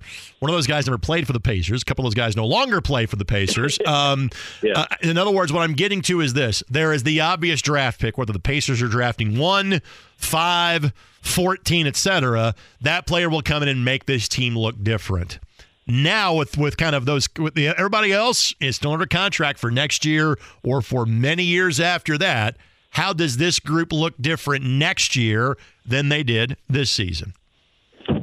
Yeah so for one i think i'd start with the t- the two key rookies and Benedict Mathurin and Andrew Nembhard because coming off this year uh, this they've already played basically two college basketball seasons, right, and then some. Going on game 73 here. So, for one, I think they'll enjoy a relaxing break after really the year that was with the pressure of the draft and then summer league and all of that. And I think they can really get to work in the weight room and, and understanding, uh, you know, what it takes to be in this league now that they've gone through it for a year. I think Tyrese entering year four uh, will be even a, a even a better player there. I think Miles uh, and he'd be another player I'd be curious if he finishes out the season, Greg. And going back to your previous question, I wouldn't be opposed to the team holding out Halliburton for the rest of the year. I think that's a conversation they have to be having. Same goes for Miles Turner. But um, a, a guy you really want to see finish strong here is a guy that right now is a, a fringe, whether he's playing or not, is Chris Duarte. He's probably had the most disappointing season and in large part due to injury. So he's a guy that you'd really like to finish this year strong and have a better year going into next year. But you throw in that lottery pick, you see some of these young guys get better. You see, you know, Isaiah Jackson and Jalen Smith, I think a little bit more confident in themselves and how they fit within Rick Carlisle's system, having been there for more than a year now. That's where you're better off. And then on top of that, you have two newcomers ish and Aaron Nesmith and then Jordan Nwora this season who are really maximizing this this fresh opportunity. They're lottery picks that weren't playing much in their previous situation. Now they are, and I, I think they've those two have had really good seasons. So all of that combined, adding another lottery pick should push you forward. I think back into the playoff conversation next year. All right, I'm literally going. I'm not going to read salary amounts here, but these are guys who are going to under contract next year, and frankly, sure. not all of these. guys. Again, there's not enough room for all of these guys to be here. Miles, uh, there is under the cap, not in terms of actual playing time. Miles Turner, Buddy Hield. Daniel Theis, you would imagine potentially he's moved elsewhere, maybe, maybe not. TJ McConnell, Benedict Mathurin, Jalen Smith, Tyrese Halliburton, Chris Duarte, Aaron Nesmith, Jordan Nwora, Isaiah Jackson, Andrew Nembhard. These are all guys that have gotten some level of playing time and proven mm-hmm. to be capable NBA players. And as I count those numbers out loud, I think that's 10 or 11 dudes of that group who's not here next year. Yeah, I think you you need to probably decide on one of the young bigs in Isaiah Jackson and Jalen Smith. I think it's kind of repetitive to keep going back and forth into next year with them right now. I very much could see Daniel Theis being part of this. And they, he might be that backup center. That's what he would be right now, except they're prioritizing those younger guys. Sure. So, Greg, I believe you need to decide on one of Isaiah Jackson and Jalen Smith. Uh, then I also could see maybe a, a brief shakeup in the backcourt, like a guy like Chris Duarte. Um, he was a guy I know a lot of scouts were intrigued with and considering at the trade deadline. Um, but also right now, his value is probably as low as it's been just because of the injuries and, and his contributions. But um, those those are the two main things I could see. And then if you want to talk about veterans, I, I have a difficult time imagining you bring back both George Hill Yeah. and and James Johnson. I think that's an overlap, but they would absolutely have one of them. And to me, George Hill makes a ton of sense. He's told me he wants to be here at least another three years, and then he wants a role beyond that with the franchise if Herb Simon, Steve Simon are willing. So that's intriguing. However, Tyrese Halliburton, one of his best friends is James Johnson, and he's been an incredible veteran on the team. So I don't overlook that. It's not an easy decision, but those are kind of three areas where you could clean up one roster spot from each. I realize that the, the where the ping pong balls fall, and they never fall in favor of the Indiana Pacers, um, but where the ping pong balls fall largely determines whom you're going after in the draft. So I'm not going to ask you about a whom. I'm going to ask you about a position. As of now, you say, all right, here's the position the Pacers need to draft coming up in June. I think the first spot would be power forward. How long have we talked about rebounding being an issue? About the team needing to be more physical, uh, enabling Miles to truly be himself at that five spot and not playing, you know, two centers at the four and five. So a, a position they really haven't had since Thad Young and then David West before him. Um, so power forward would probably be number one, and then a, a true wing, two-way player out on the wing uh, is also up there with of most importance, and I think that's probably more likely with that first pick. Just because of the importance, that's probably the most important position in the league anymore. And also, there seem to be a, a ton of options right there at the top of the draft at that spot. Again, Scott Agness, Fieldhouse Files, and occasionally 1075thefan.com as well. Um, if there's no play in game, what are you going to do with yourself like as of April the 10th? You actually would get free time out of this whole deal, buddy. a little bit, but the reality is it's just a more unpredictable schedule. Instead of our days being known as like game day and not game day, which is what I'm currently at right now, then then you just hope you don't get a random call or text or pre, uh, you know press release about something. Um, uh, you know uh, that's what you're looking forward to in the the off season, and it allows you. That's when I really dive more into the draft. Right now, it's pure NBA. Whether it's Pacers, whether it's the rest of the league, the playoff stakes. That's when I'll really try to go onto YouTube and, and game film and synergy and try to get a better understanding of the draft. So yes, it does clear up, but there's plenty other ways to fill the time here. There you go, my friend. Always good to catch everybody. I'll see you soon. You bet. Thanks, Greg. Again, Scott Agness, Fieldhouse Files. Talk more Pacers with Pat Boylan coming up at 2.30. Colts conversation, the voice of the Indianapolis Colts and Matt Taylor at 2 o'clock. Your telephone calls, thoughts, emails, etc. when we come back from this quick timeout. We'll kind of get back into our RCA Dome conversation we had going. I'll recycle that when we come back. We'll catch up on other things that are happening in the world of sports as well. It's Greg Rakestraw, the Midday Show, 93.5 and 107.5 The Fan. Don Carlisle, Scott Agness in the first hour 45 of the program. Matt Taylor and Pat Boylan coming up in the 2 o'clock hour of the show. The Jay Cook plays the day. To finish out the program, Greg Rakestraw in on this Wednesday afternoon, 317 239 1070. Here's the telephone number. You can always tweet to the show too, at Greg Rakestraw. And you can email us as well, greg at 1070thefan.com. You're just joining us. Took us on a walk down memory lane in and around kind of our guest segments on the program today. And that is, and this was triggered by Princeton beating Arizona last Thursday in the NCAA tournament. And I thought about, you know, it was so cool to say that I was there at the RCA Dome for that as a fan. And that I was there at the RCA Dome when Damon Bailey won a state title in front of 40,000 people and that I was there as a working member of the media when the Colts and Patriots played each other uh, and the Colts won in the AFC Championship game January of 2007. That's pretty cool that I was in the building for all three of those things. What would be your favorite moment in the sporting history of the RCA Dome? And we've had WrestleMania references. I love the Mississippi Valley State reference to the Circle City Classic. That was awesome. Had a guy call in and say, "Yeah, I, I played for Ritter. We got our butts handed to us by Cathedral. I got to play one of the first high school football games ever in that building." We've got three or four minutes if you want to keep that conversation going at 317-239-1070. One of the ones that I was surprised that's gotten multiple mentions. Well, apparently all of the Xavier alumni in Indianapolis listen to this radio station because they've called about beating Texas in 1990 in the Pete Gillen heydays. Uh, but the other thing that I was surprised that has gotten traction every time I have brought this up was the 1996 Dream Team exhibition. Steve chimes in and says, it was indeed against Greece, and I got to learn the definition of an obscured vision seat behind one of the concrete stanchions in the RCA Dome. I don't remember that many obscured vision seats. And I had a pretty good view of those seats because our media seats basically became like the top row of the upper deck, which, of course, at the Dome were still really good seats. You learned just how tiny, in terms of the layout of the Dome, what it was once Lucas Oil opened. And when you're on the seventh floor at Lucas Oil, as I am, you're like mm, pretty far up here.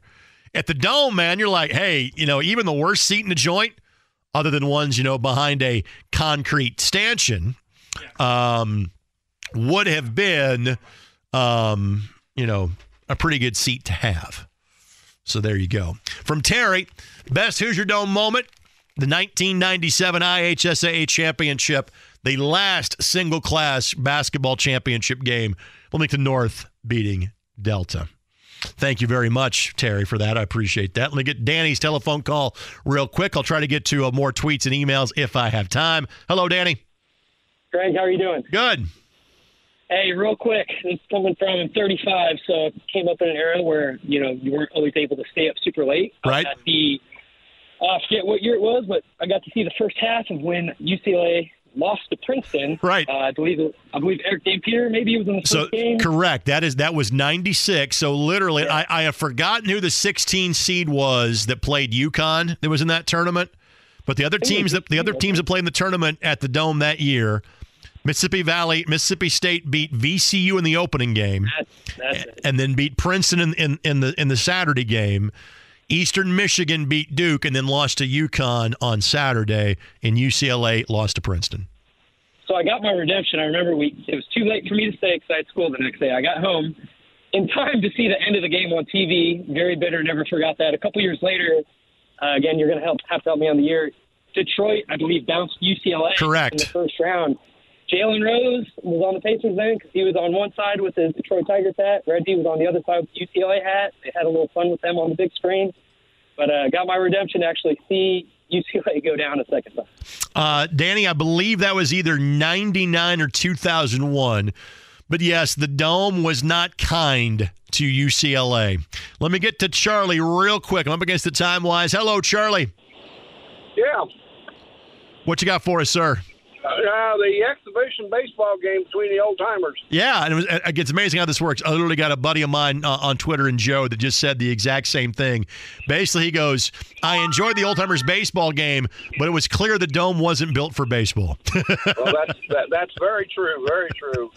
But it was it was still pretty cool though. a little short porch down the left field line. Joe, or there, sorry, Charlie, thank you very much. And Joe, thank you for your tweet as well. Yes, kids, at one point in time, the idea was to bring a baseball team to Indianapolis and rename them the Indianapolis Arrows. That was actually a thing in the 80s. And thinking about having them play at the RCA Dome. By the way, another thing that I would share with you, by the way, Tony, uh, great picture on Twitter. Uh, unfortunately, the, the, the game you cited, well, a great memory and win for the Colts in 1996.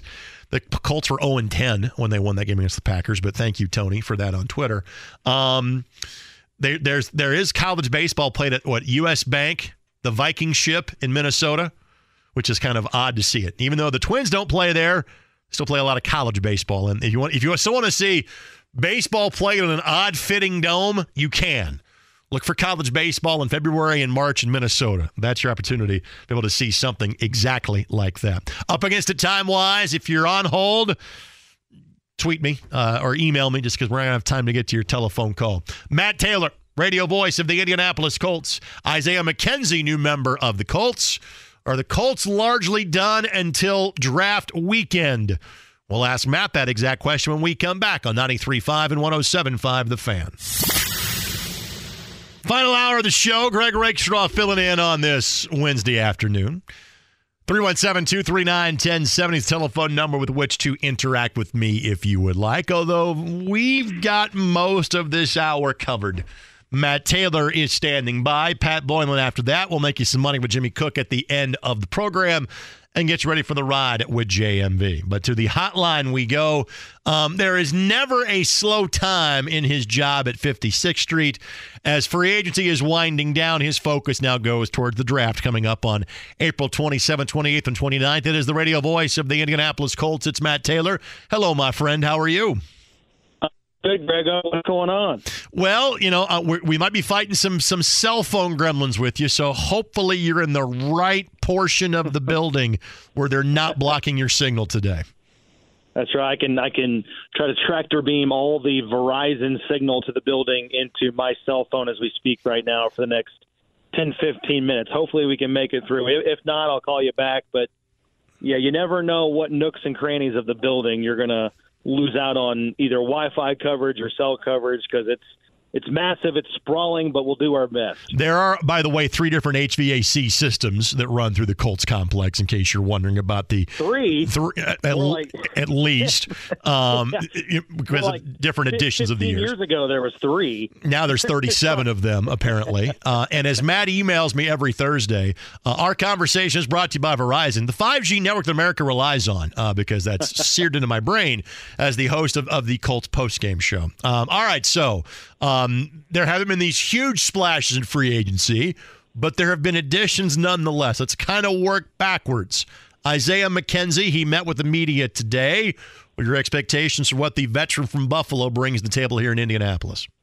Yeah, no, I think as of right now, you sort of pencil him in as that main slot receiver, that replacement for Parris Campbell. Uh, a guy that's got a lot of durability. You know, last five years with the Buffalo Bills, he's only missed two games. Um, he's he's a shorter guy, shorter than the Colts have had uh, in their wide receiver core the last couple of years. I think he's only five foot eight, about a buck eighty, but he's very quick. Uh, he's got four four speed, and the Buffalo Bills have been really creative in how they use him. They use him uh, obviously in the slot. They split him out wide, but they use him in the gadget games, some jet sweeps, uh, line him up in the backfield as well.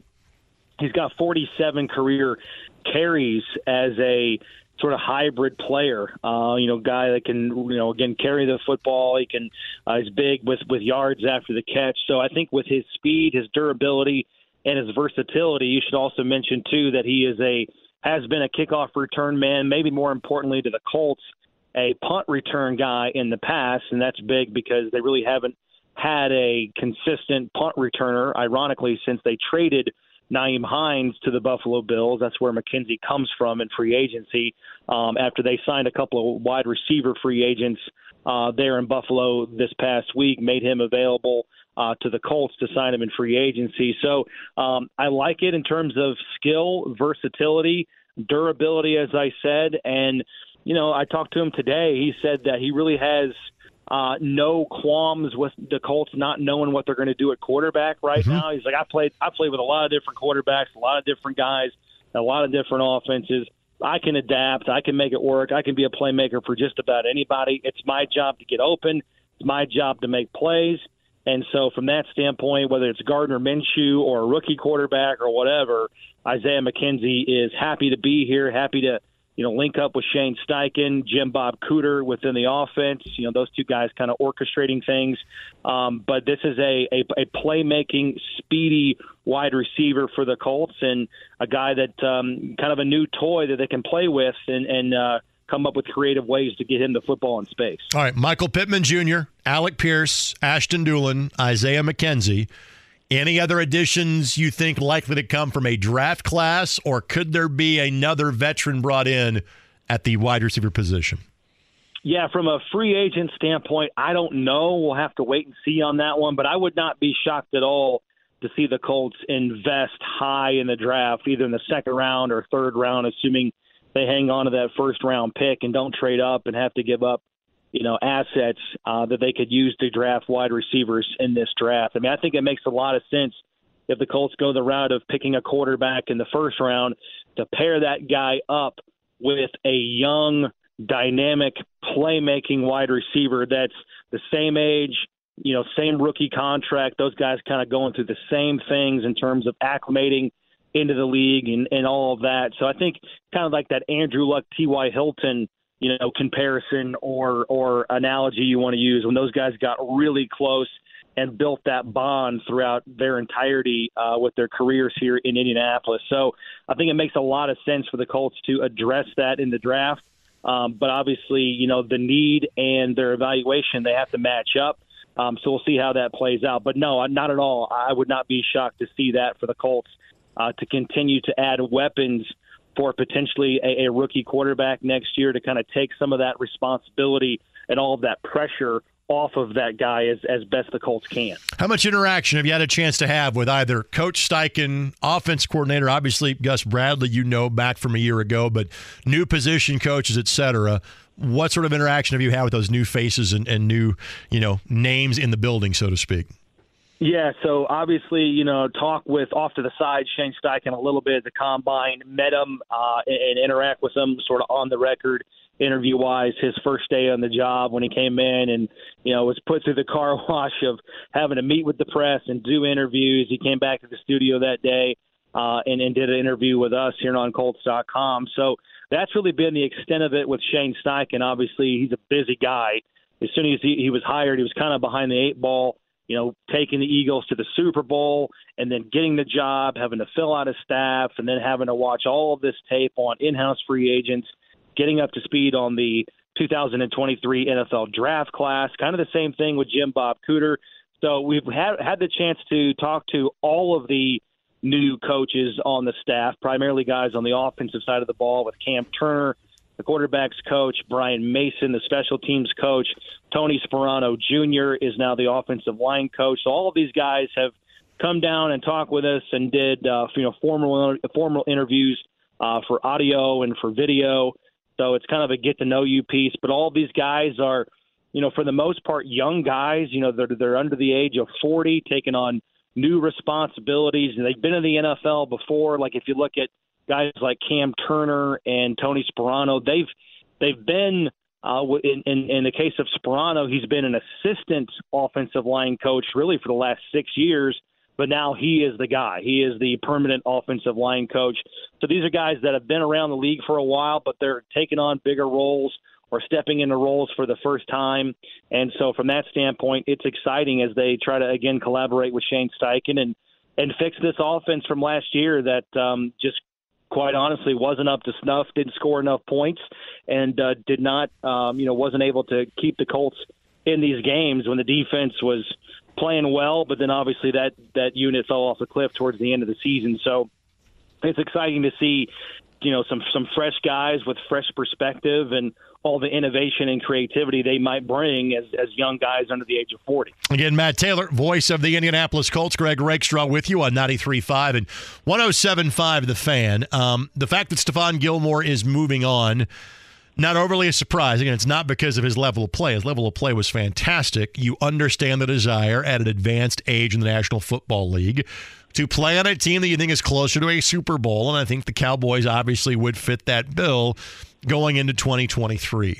What does the cornerback position now look like for the Indianapolis Colts? Yeah, right now I would say you know, that's one of those positions that's you know still kind of in flux, TBD on what the Colts are going to do there and you know who those starters, who those key contributors for next season are going to be. Because you're right, Stephon Gilmore, even though he's going into age 33 season in the NFL, there's no denying he was Uh, top five best players for the Colts last year. Consistent, reliable, durable. I mean, he played a career high number of snaps. I think it was like over 1,100 snaps last year on defense, and he made some game changing and game winning plays for the Colts down the stretch. And without him now in that back end, it is Dallas Flowers, it's Isaiah Rodgers, it's Tony Brown, it's Kenny Moore. And Kenny's trying to bounce back from a frustrating season last year, frustrating in the sense that, you know, those were the words he used to describe it at the end of the season. You know, he said he just he just didn't gel uh, within the scheme for whatever reason. He was really disappointed in himself. He wasn't even able to get a single interception last year. So I think person uh, from a from an individual standpoint, Kenny Moore is looking to bounce back uh, and and and do something big in year number two under Gus Bradley. Um, but Tony Brown's back in free agency, but he was primarily a special teams guy. Special team snaps, uh, but I know they're high on Isaiah Rodgers. Same thing with Dallas Flowers, who had to play more on defense towards the end of last year. Uh, but again, the cornerback depth uh, of this draft class is really good. I mean, all the people that you talk to about the draft say how deep this corner group is and how you can get some really good value, maybe even you know rounds three and four. Some guys come in and maybe platoon or you know be a key contributor for uh, for you in the secondary. Uh, but also in the same uh, vein, there in the secondary in the back end, you know, safety is a sneaky position kind of of need as well. I mean, I know you got Julian Blackmon coming back and Rodney Thomas. Uh, but but what do you do with with Rodney McLeod? I mean, he's still a free agent and played so good for you last year. So you have to make a decision, you know, in, in that regard. He was a starter for you from about week three on, and then also too, you know, with with McLeod's decision, how much does uh, Nick Cross factor into that as well? I mean, we really didn't see a whole lot of him past training camp in the early part of the season, kind of re- uh, relegated to special teams work. Uh, you know, is it time for him to grow and baptism by fire? Because the Colts are really high on him. I mean, he's an athletic freak. They moved up high in the draft to get him. Moved up in the. We may have lost Matt's cell phone. It was flickering there for a while. It may have up and left us. Let's put him on hold. We'll see if we can uh, track Matt back down because he was rolling. He was going from the cornerback position, the safety position. He was flying through the Colts defensive depth chart on us, and then poof, up and gone. I was getting ready to get my next question lined up for him. And see, now instead of calling from his cell phone, now he calls from his office line. The wise move from a landline. Those still exist, by the way. Matt Taylor calls us back here on the Fan Midday Show on 93.5 and 107.5 The Fan. Your safety depth chart breakdown was fantastic, by the way. You, you were in mid flow on that. I'll, I'll go ahead and move on to the next question. So we literally have talked around every position, and now we get to the quarterback spot. What sort of homework are you doing six weeks out? I guess it's five weeks out now before draft day what sort of scouting are you doing for three or four potential quarterback options that could be there for the Colts at pick number four? Just strengths, uh, just trying to know who these guys are, sort of on and off the field, what they bring to uh, their potential new homes, and we're going to have a draft show coming up. We're going to have we're going to go live again, uh, do pick by pick analysis and, and a draft show on Thursday, August 27th, I think it is, and then the 28th is on Friday. So we're going to be live with you, pick by pick, from the start of round one until the end of round three on Friday night. So excited about that. Rick Venturi's coming back. Joe Reitz is going to be with us on radio. You can hear it all here on on the Fan 93.5, 107.5, the Fan, and uh, working hard, getting ready for the show. We're making our draft profiles. You know our audio profiles once uh, picks are selected. So we'll have those and kind of do a nice little production value to the show, and then, you know, basically just tee it up for Rick because Rick's watching four hours of tape every day, from, as you know, Greg, from the middle of January until uh, the the draft. Uh, you know that that first round of the draft on Thursday. He's going to have it all ready to go on his old school notebook, pen and paper, and uh, he'll have all of his analysis written down there and ready to spew it all out. So, you know, I, I'm I'm doing the nuts and the bolts in uh, being air traffic control that night and getting everything logistically ready to go, and then turning it over to Rick and Joe for uh, the the pros pro analysis of the former coach, the former player, putting things into perspective. So excited about it. I think we do a really good job. I'm always proud of that show. I mean, Casey Valier does an unbelievable job of of preparing for it and getting us set, getting us ready to go with all the production work and everything. I, I try to help as best I can, but I just kind of stay out of his way because, as you know, he's got a process, he's got a plan, he's got to organize, he sticks to it. But um, yeah, that's always one of the most entertaining and fun weekends of the year. Some long days, long nights, long hours, but it's fun, especially this year when you're talking about the magnitude of the draft and the ramifications it can have on the Colts, really for the next five, ten years. All right. So with that, are you or Casey or both of you going to change your hairstyle, whether it's on the top of your head or on the face, to mimic a Gardner Minshew look? Is that possible? Uh, you know me. I, I if I tried to grow facial hair, it would take me about three years. I think I have ah chest hair, um, so that's that's really not in the cards for me. Um, and I think also too, I've had the same haircut since I was ten, so at this point, it's not going anywhere. But Gardner Minshew came in here, man, and like he's just so comfortable and and just cool and chill with who he is and who you know just his persona. I mean, he came in here wearing a, a hoodie and shorts and a hat and like he just signed a a contract in the NFL, but like he's just a cool, down to earth, chill guy. You wouldn't know he's uh, you know one of the top you know 40 best quarterbacks in the NFL, and a guy that's potentially maybe going to start next year for the Colts, depending on how this all goes. Just super laid back, super nice. Could not have been you know more kind and and more you know thoughtful and and giving with his time when he when he talked with us last week after he signed his free agent deal. So he's just one of those guys you look forward to dealing with and talking to and and being around and learning around uh, next year in the locker room for the Colts. All right, so Casey Valier, gross Fu Manchu. Got it. Okay, we, we, we've we've committed to that. What's the, before, before I let you go? What's the overall feeling in the building right now? Because let's face it, 2022 was not fun. It was not the year that anybody expected. You've had some turnover, some not, and, and, and obviously a, a, lot of the direction is going to be decided as to are the Colts picking three, are the Colts picking four, are the Colts picking someplace else? Is it a quarterback? Is is it not? And so I, I realize that some changes have been made, but there's a lot more to go. What's the feeling like in, in, in the building and on 56th Street right now? No, it, it's a good question. I, I think I think what should give Colts fans – some level of of hope after just a very disappointing season. Like there's no other way to classify it. I mean, it was just a roller coaster of a year. You know, you're four twelve and one. You know, you lose to Minnesota in the fashion that you did. The fourth quarter in Dallas, the head coach gets fired, offensive coordinator. You know, three different quarterbacks. All of that. I mean, I don't need to rehash it all. I mean, everybody knows uh, what happened, and and most Colts fans lived it. You know, on a week to week basis, but you know what I always go back to, Greg. There's been whatever the number is, like 30, 32 consecutive years. There has there have been at least four teams make the playoffs that did not the year before. 30, 32 consecutive years. At least four teams make the postseason every year that didn't the year prior. And that number this year in the NFL playoffs, there were 14 teams that made the postseason. Half of the field, seven of the 14 teams made the playoffs this year that didn't in 2021. So the parity is there. You know, it's it's not like baseball or basketball, man. You can you can turn it around real quick, especially if you get the head coach figured out and certainly get the quarterback figured out tweak some things with personnel and free agency, which the Colts have done. Uh, you know, you go back to the, the Cincinnati Bengals. Like they were going to fire Zac Taylor, then all of a sudden here comes Joe Burrow.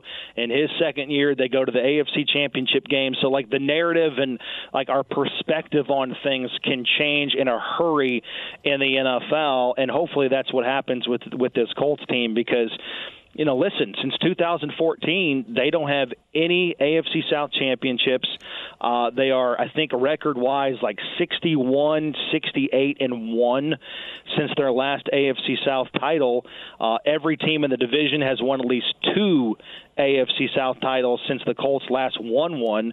Um, so I think everybody understands the urgency. Everybody understands like the time is now.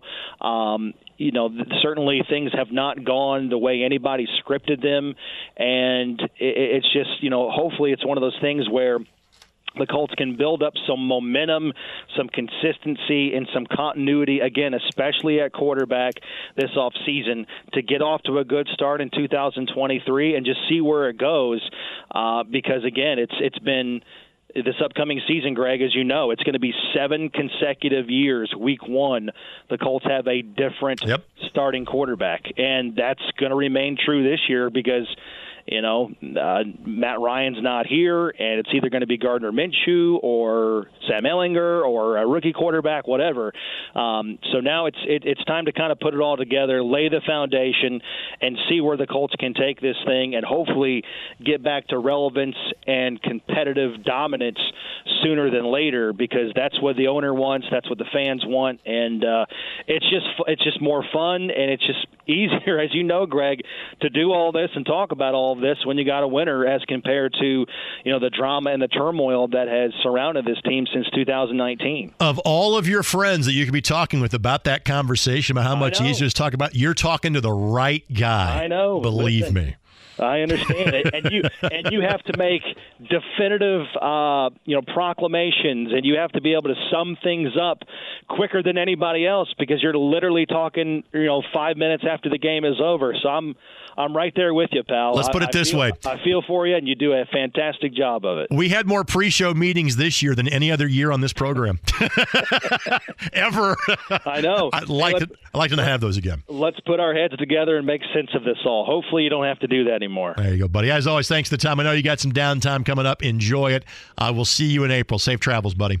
Yeah, you too. Thank you. I appreciate you. You got it again, Matt Taylor, the voice of the Indianapolis Colts. Yeah, um, it's always an honor to be the host of the postgame show. The eleventh year of me doing it was a little more work than some of the other years, um, and and and frankly, I'm not sure what to expect this year. Because again, in one sense, I'll acknowledge, you know, I'm watching the Super Bowl. Colts beat the Chiefs, and we're not far away from beating the Eagles. And and the Colts stunk last year. At 4-12 and 1, you are far from good yet you went one and one and, and probably could have not crazily in the realm of possibility swept the two teams in the Super Bowl. So in one sense, you're not that far away.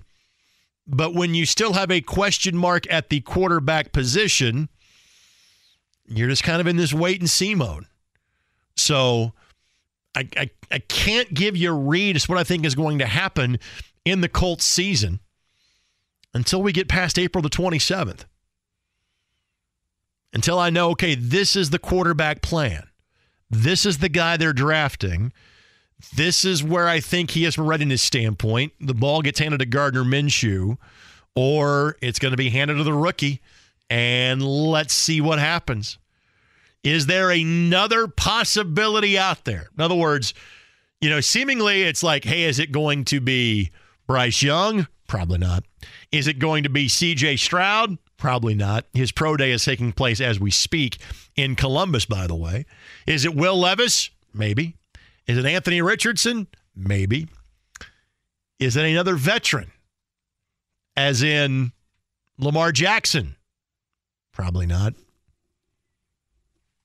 But we're kind of in a holding pattern. So again, all of these signings are important. And I've sat in on the on the Gardner Minshew press conference and the Matt Gay press conference and uh, the Isaiah McKenzie press conference. I didn't hit all of them, but got a good chunk of them. And all those moves are important. But we're all just kind of in uh, Judge Smails on Caddyshack. Well, we're waiting and I would guess that we are 36 days away from an answer. That's April 27th. It's Thursday night of the NFL draft. Maybe a move gets made before then. Probably not. We're all kind of in a holding pattern.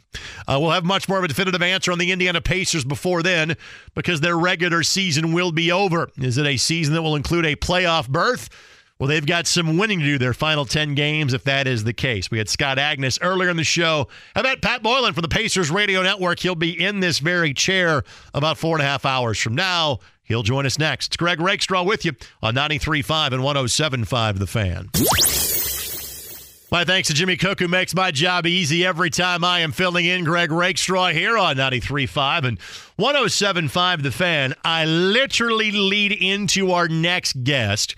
If Pacers Weekly airs – 26 weeks of the year, he is stuck listening to me 26 Saturdays, at least like the last two minutes of my show. And then he begins Pacers Weekly. It's Pat Boylan, who is our next guest, joining us here on The Fan. I almost said like good morning instinctively to you because I'm used to seeing you like at 9.57 every Saturday morning.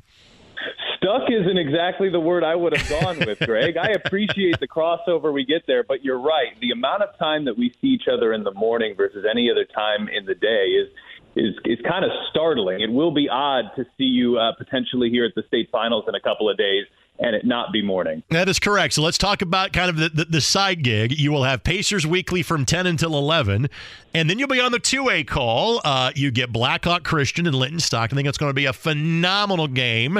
Uh, what's jumping off the the the, uh, the prep notes for you, so to speak, and getting ready for that one on Saturday morning? Yeah, I certainly hope so, and and you'd know better than I. Uh, but this is a game where I think you've got two teams – um, obviously, with a lot of, of tradition and history of getting there. Each are making their third appearance in five years, and uh, with some a couple of college level esque players on each of those rosters, uh, both with unique situations in terms of their head coach. But it is interesting that both of these head coaches are essentially in their first years doing this and at this stage. So I'm really looking forward to it. I hope we get a good one and just kind of looking at the matchups all week um, optimistic that we have four good games at Gainbridge Fieldhouse on Saturday. Uh, all right. It's not a topic that you want to get into, uh, but it's obviously something you have to discuss on, on the program or on the broadcast. The rare situation where an interim or temporary coach will be coaching Linton Stockton. Just, just what did Noah Hawkins, who's filling in for Joey Hart, what did he have to say about it, and how his kids have dealt with it these last couple of weeks? Well, I'll just say I think that he has dealt with it so well. It's it's a a very difficult situation that they're going through, obviously, and um, everybody's kind of thrown in a direction that they weren't expecting, including him. You know, he comes in uh, and coaches six games, and then comes back here uh, to coach the final two, and then the state championship. I, I think it speaks to just the foundation uh, that their school has and their program has to be able um, to go through this you know unprecedented kind of rocky stretch here and still get to where they are. I had never had the chance to meet him before. I found him um, extremely open, honest, friendly, um, outgoing, all the type of things that I think you would want in a leader. And so um, you know, in a lot of ways, this week for me, I, I follow the the high school basketball scene every week, but of course not at the level that you do. I'm not calling games every week like you get the opportunity to do. So in a lot of ways, it feels like um, you know when you would, would when you would cram for a test back in high school, but in a good way, a test that you want to cram for. and and uh, over the last two days, I've really enjoyed kind of getting to know him chatting with him a little bit. And yeah, extremely unique circumstance here, but I will give him and his boys, his team, so much credit because um, you know they've they've weathered the storm, and it takes it takes a foundation there, and I think it takes um, some some really st- uh, strong group of kids to uh, be able to accomplish what they have this season, just to make it to that stage and to make it to Gainbridge Fieldhouse. Um, is, is challenging enough. So many teams in this state, and only eight of them will be there on Saturday, and for Linton to be one of those, I think is really impressive. Let's talk about the day job. Uh, the Pacers. Um, regardless what happens the rest of this year, like literally, if they were to go 0 and 10 and finish 32 and 50, would this season have been a success for Rick Carlisle and his team?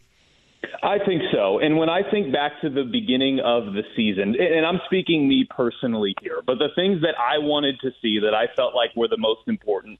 Well, number one to me was probably is Tyrese Halliburton going to take that next step? I, I think he had shown a lot of flashes in Sacramento, but you didn't really know exactly what he could be because he was in a situation, frankly, similar to Sabonis and Turner in that you couldn't really get to see what those guys were fully because they had another similar player next to them. That was De'Aaron Fox in Sacramento at point guard. And so you had a hunch that you were getting a young player that had the ability to grow into so much more. And I think he started to show that in his back portion of the season after the trade last year with Indiana, but that was only 25 or so games. So this was his first chance coming into this year to could he take that next step forward? And to me, the biggest thing was the guy had already at age 22 established himself as one of the best passers in the NBA. But could he be the kind of guy that could carry a team from a scoring load perspective? Could he score 20 plus points per game? Always been really efficient, but could he do that as he needed to take more shots required to get to that 20 point per game? And he has checked all of those boxes he's had a, you know another remarkably efficient season, and he's averaging three, four more points a game than he did last year. And so individually, I thought that was the most important thing. This guy, in terms of one player.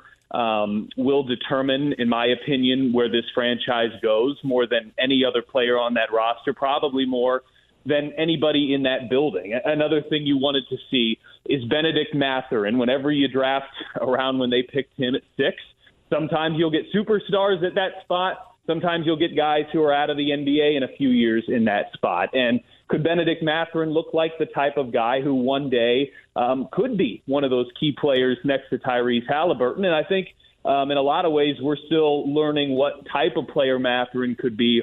But in general, he has been a top two, I would say, at, at worst, top three rookie in the NBA this year, which is great to get that out of your sixth pick. So those two things, I think, were probably the two most important things coming in to me. Um, and then also, are you, are you starting to just see the vision of the team that you can imagine, hopefully, in, in the future? They went on a great stretch of play, really, from about game five to game 41. That's when they were in sixth in the East and Tyrese Halliburton went down.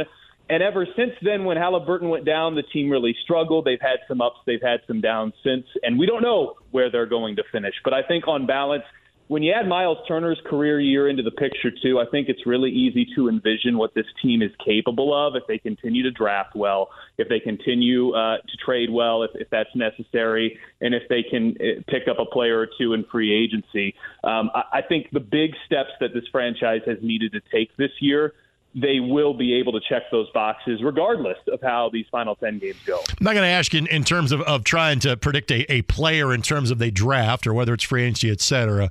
But when you say, okay, here's the roster spot that needs help, there are now a lot of pieces in place that, frankly, are under contract, not just for next year, but for two, three, four years going forward. If you say, all right, here's what you have to address in the offseason, what's that spot?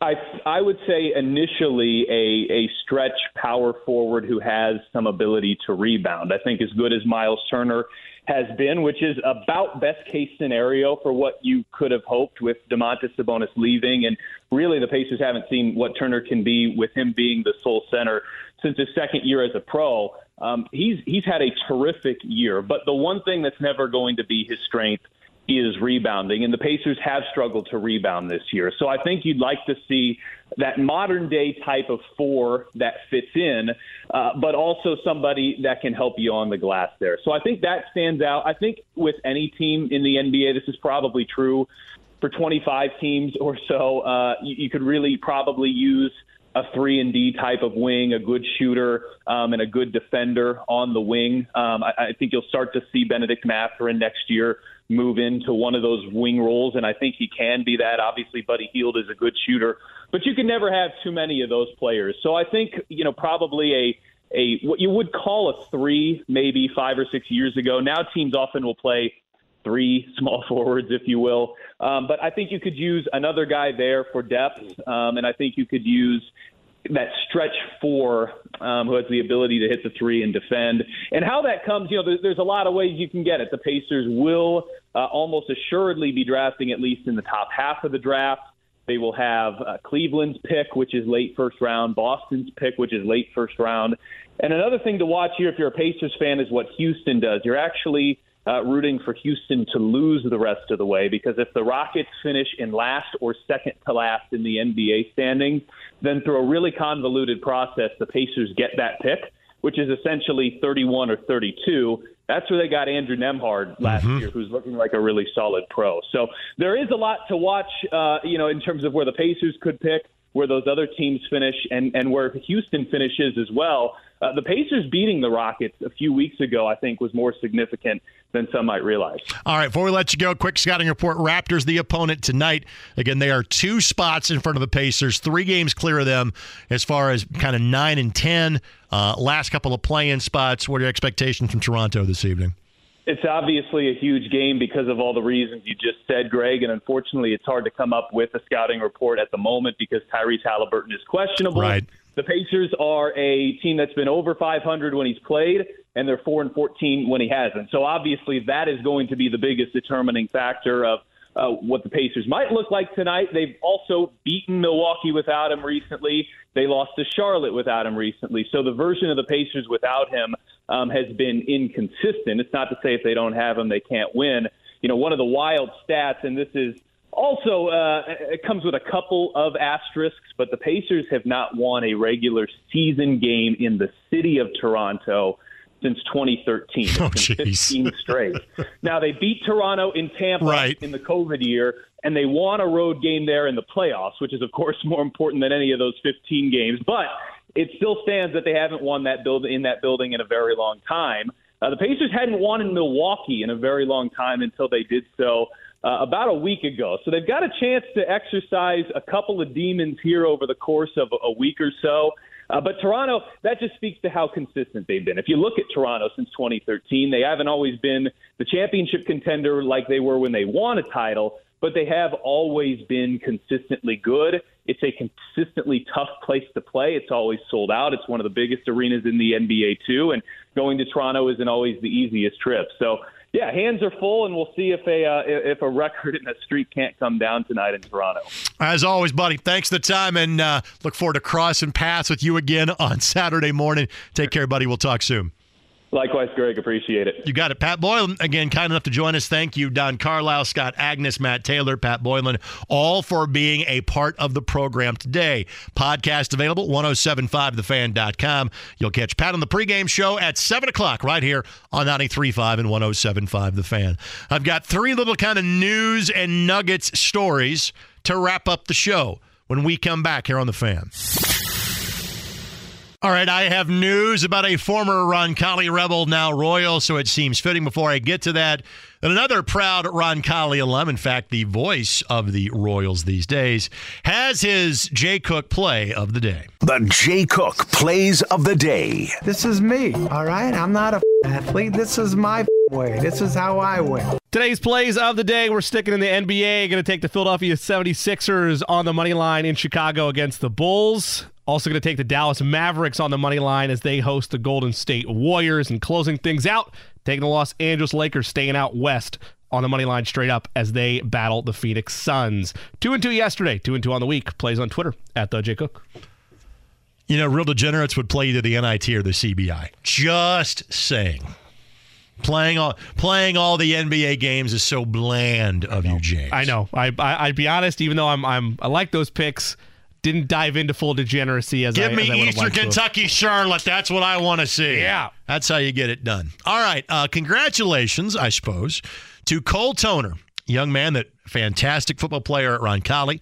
Got a Harvard education, spent parts of seven years in the National Football League, announced via social media today that he is hanging him up. Congratulations to Cole. I know Cole, mom and dad, very well because of their work uh, as the athletic director, assistant athletic director, et cetera, at Roncalli High School. So never had a chance to call many of Cole's games, but felt like I knew him through that. And he and I have interacted numerous times over the years before. And I know that he will be successful in life. Congratulations, Cole, uh, after seven years in the National Football League.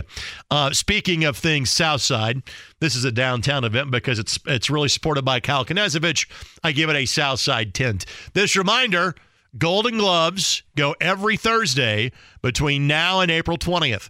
And you can win tickets when you log on to 1075thefan.com.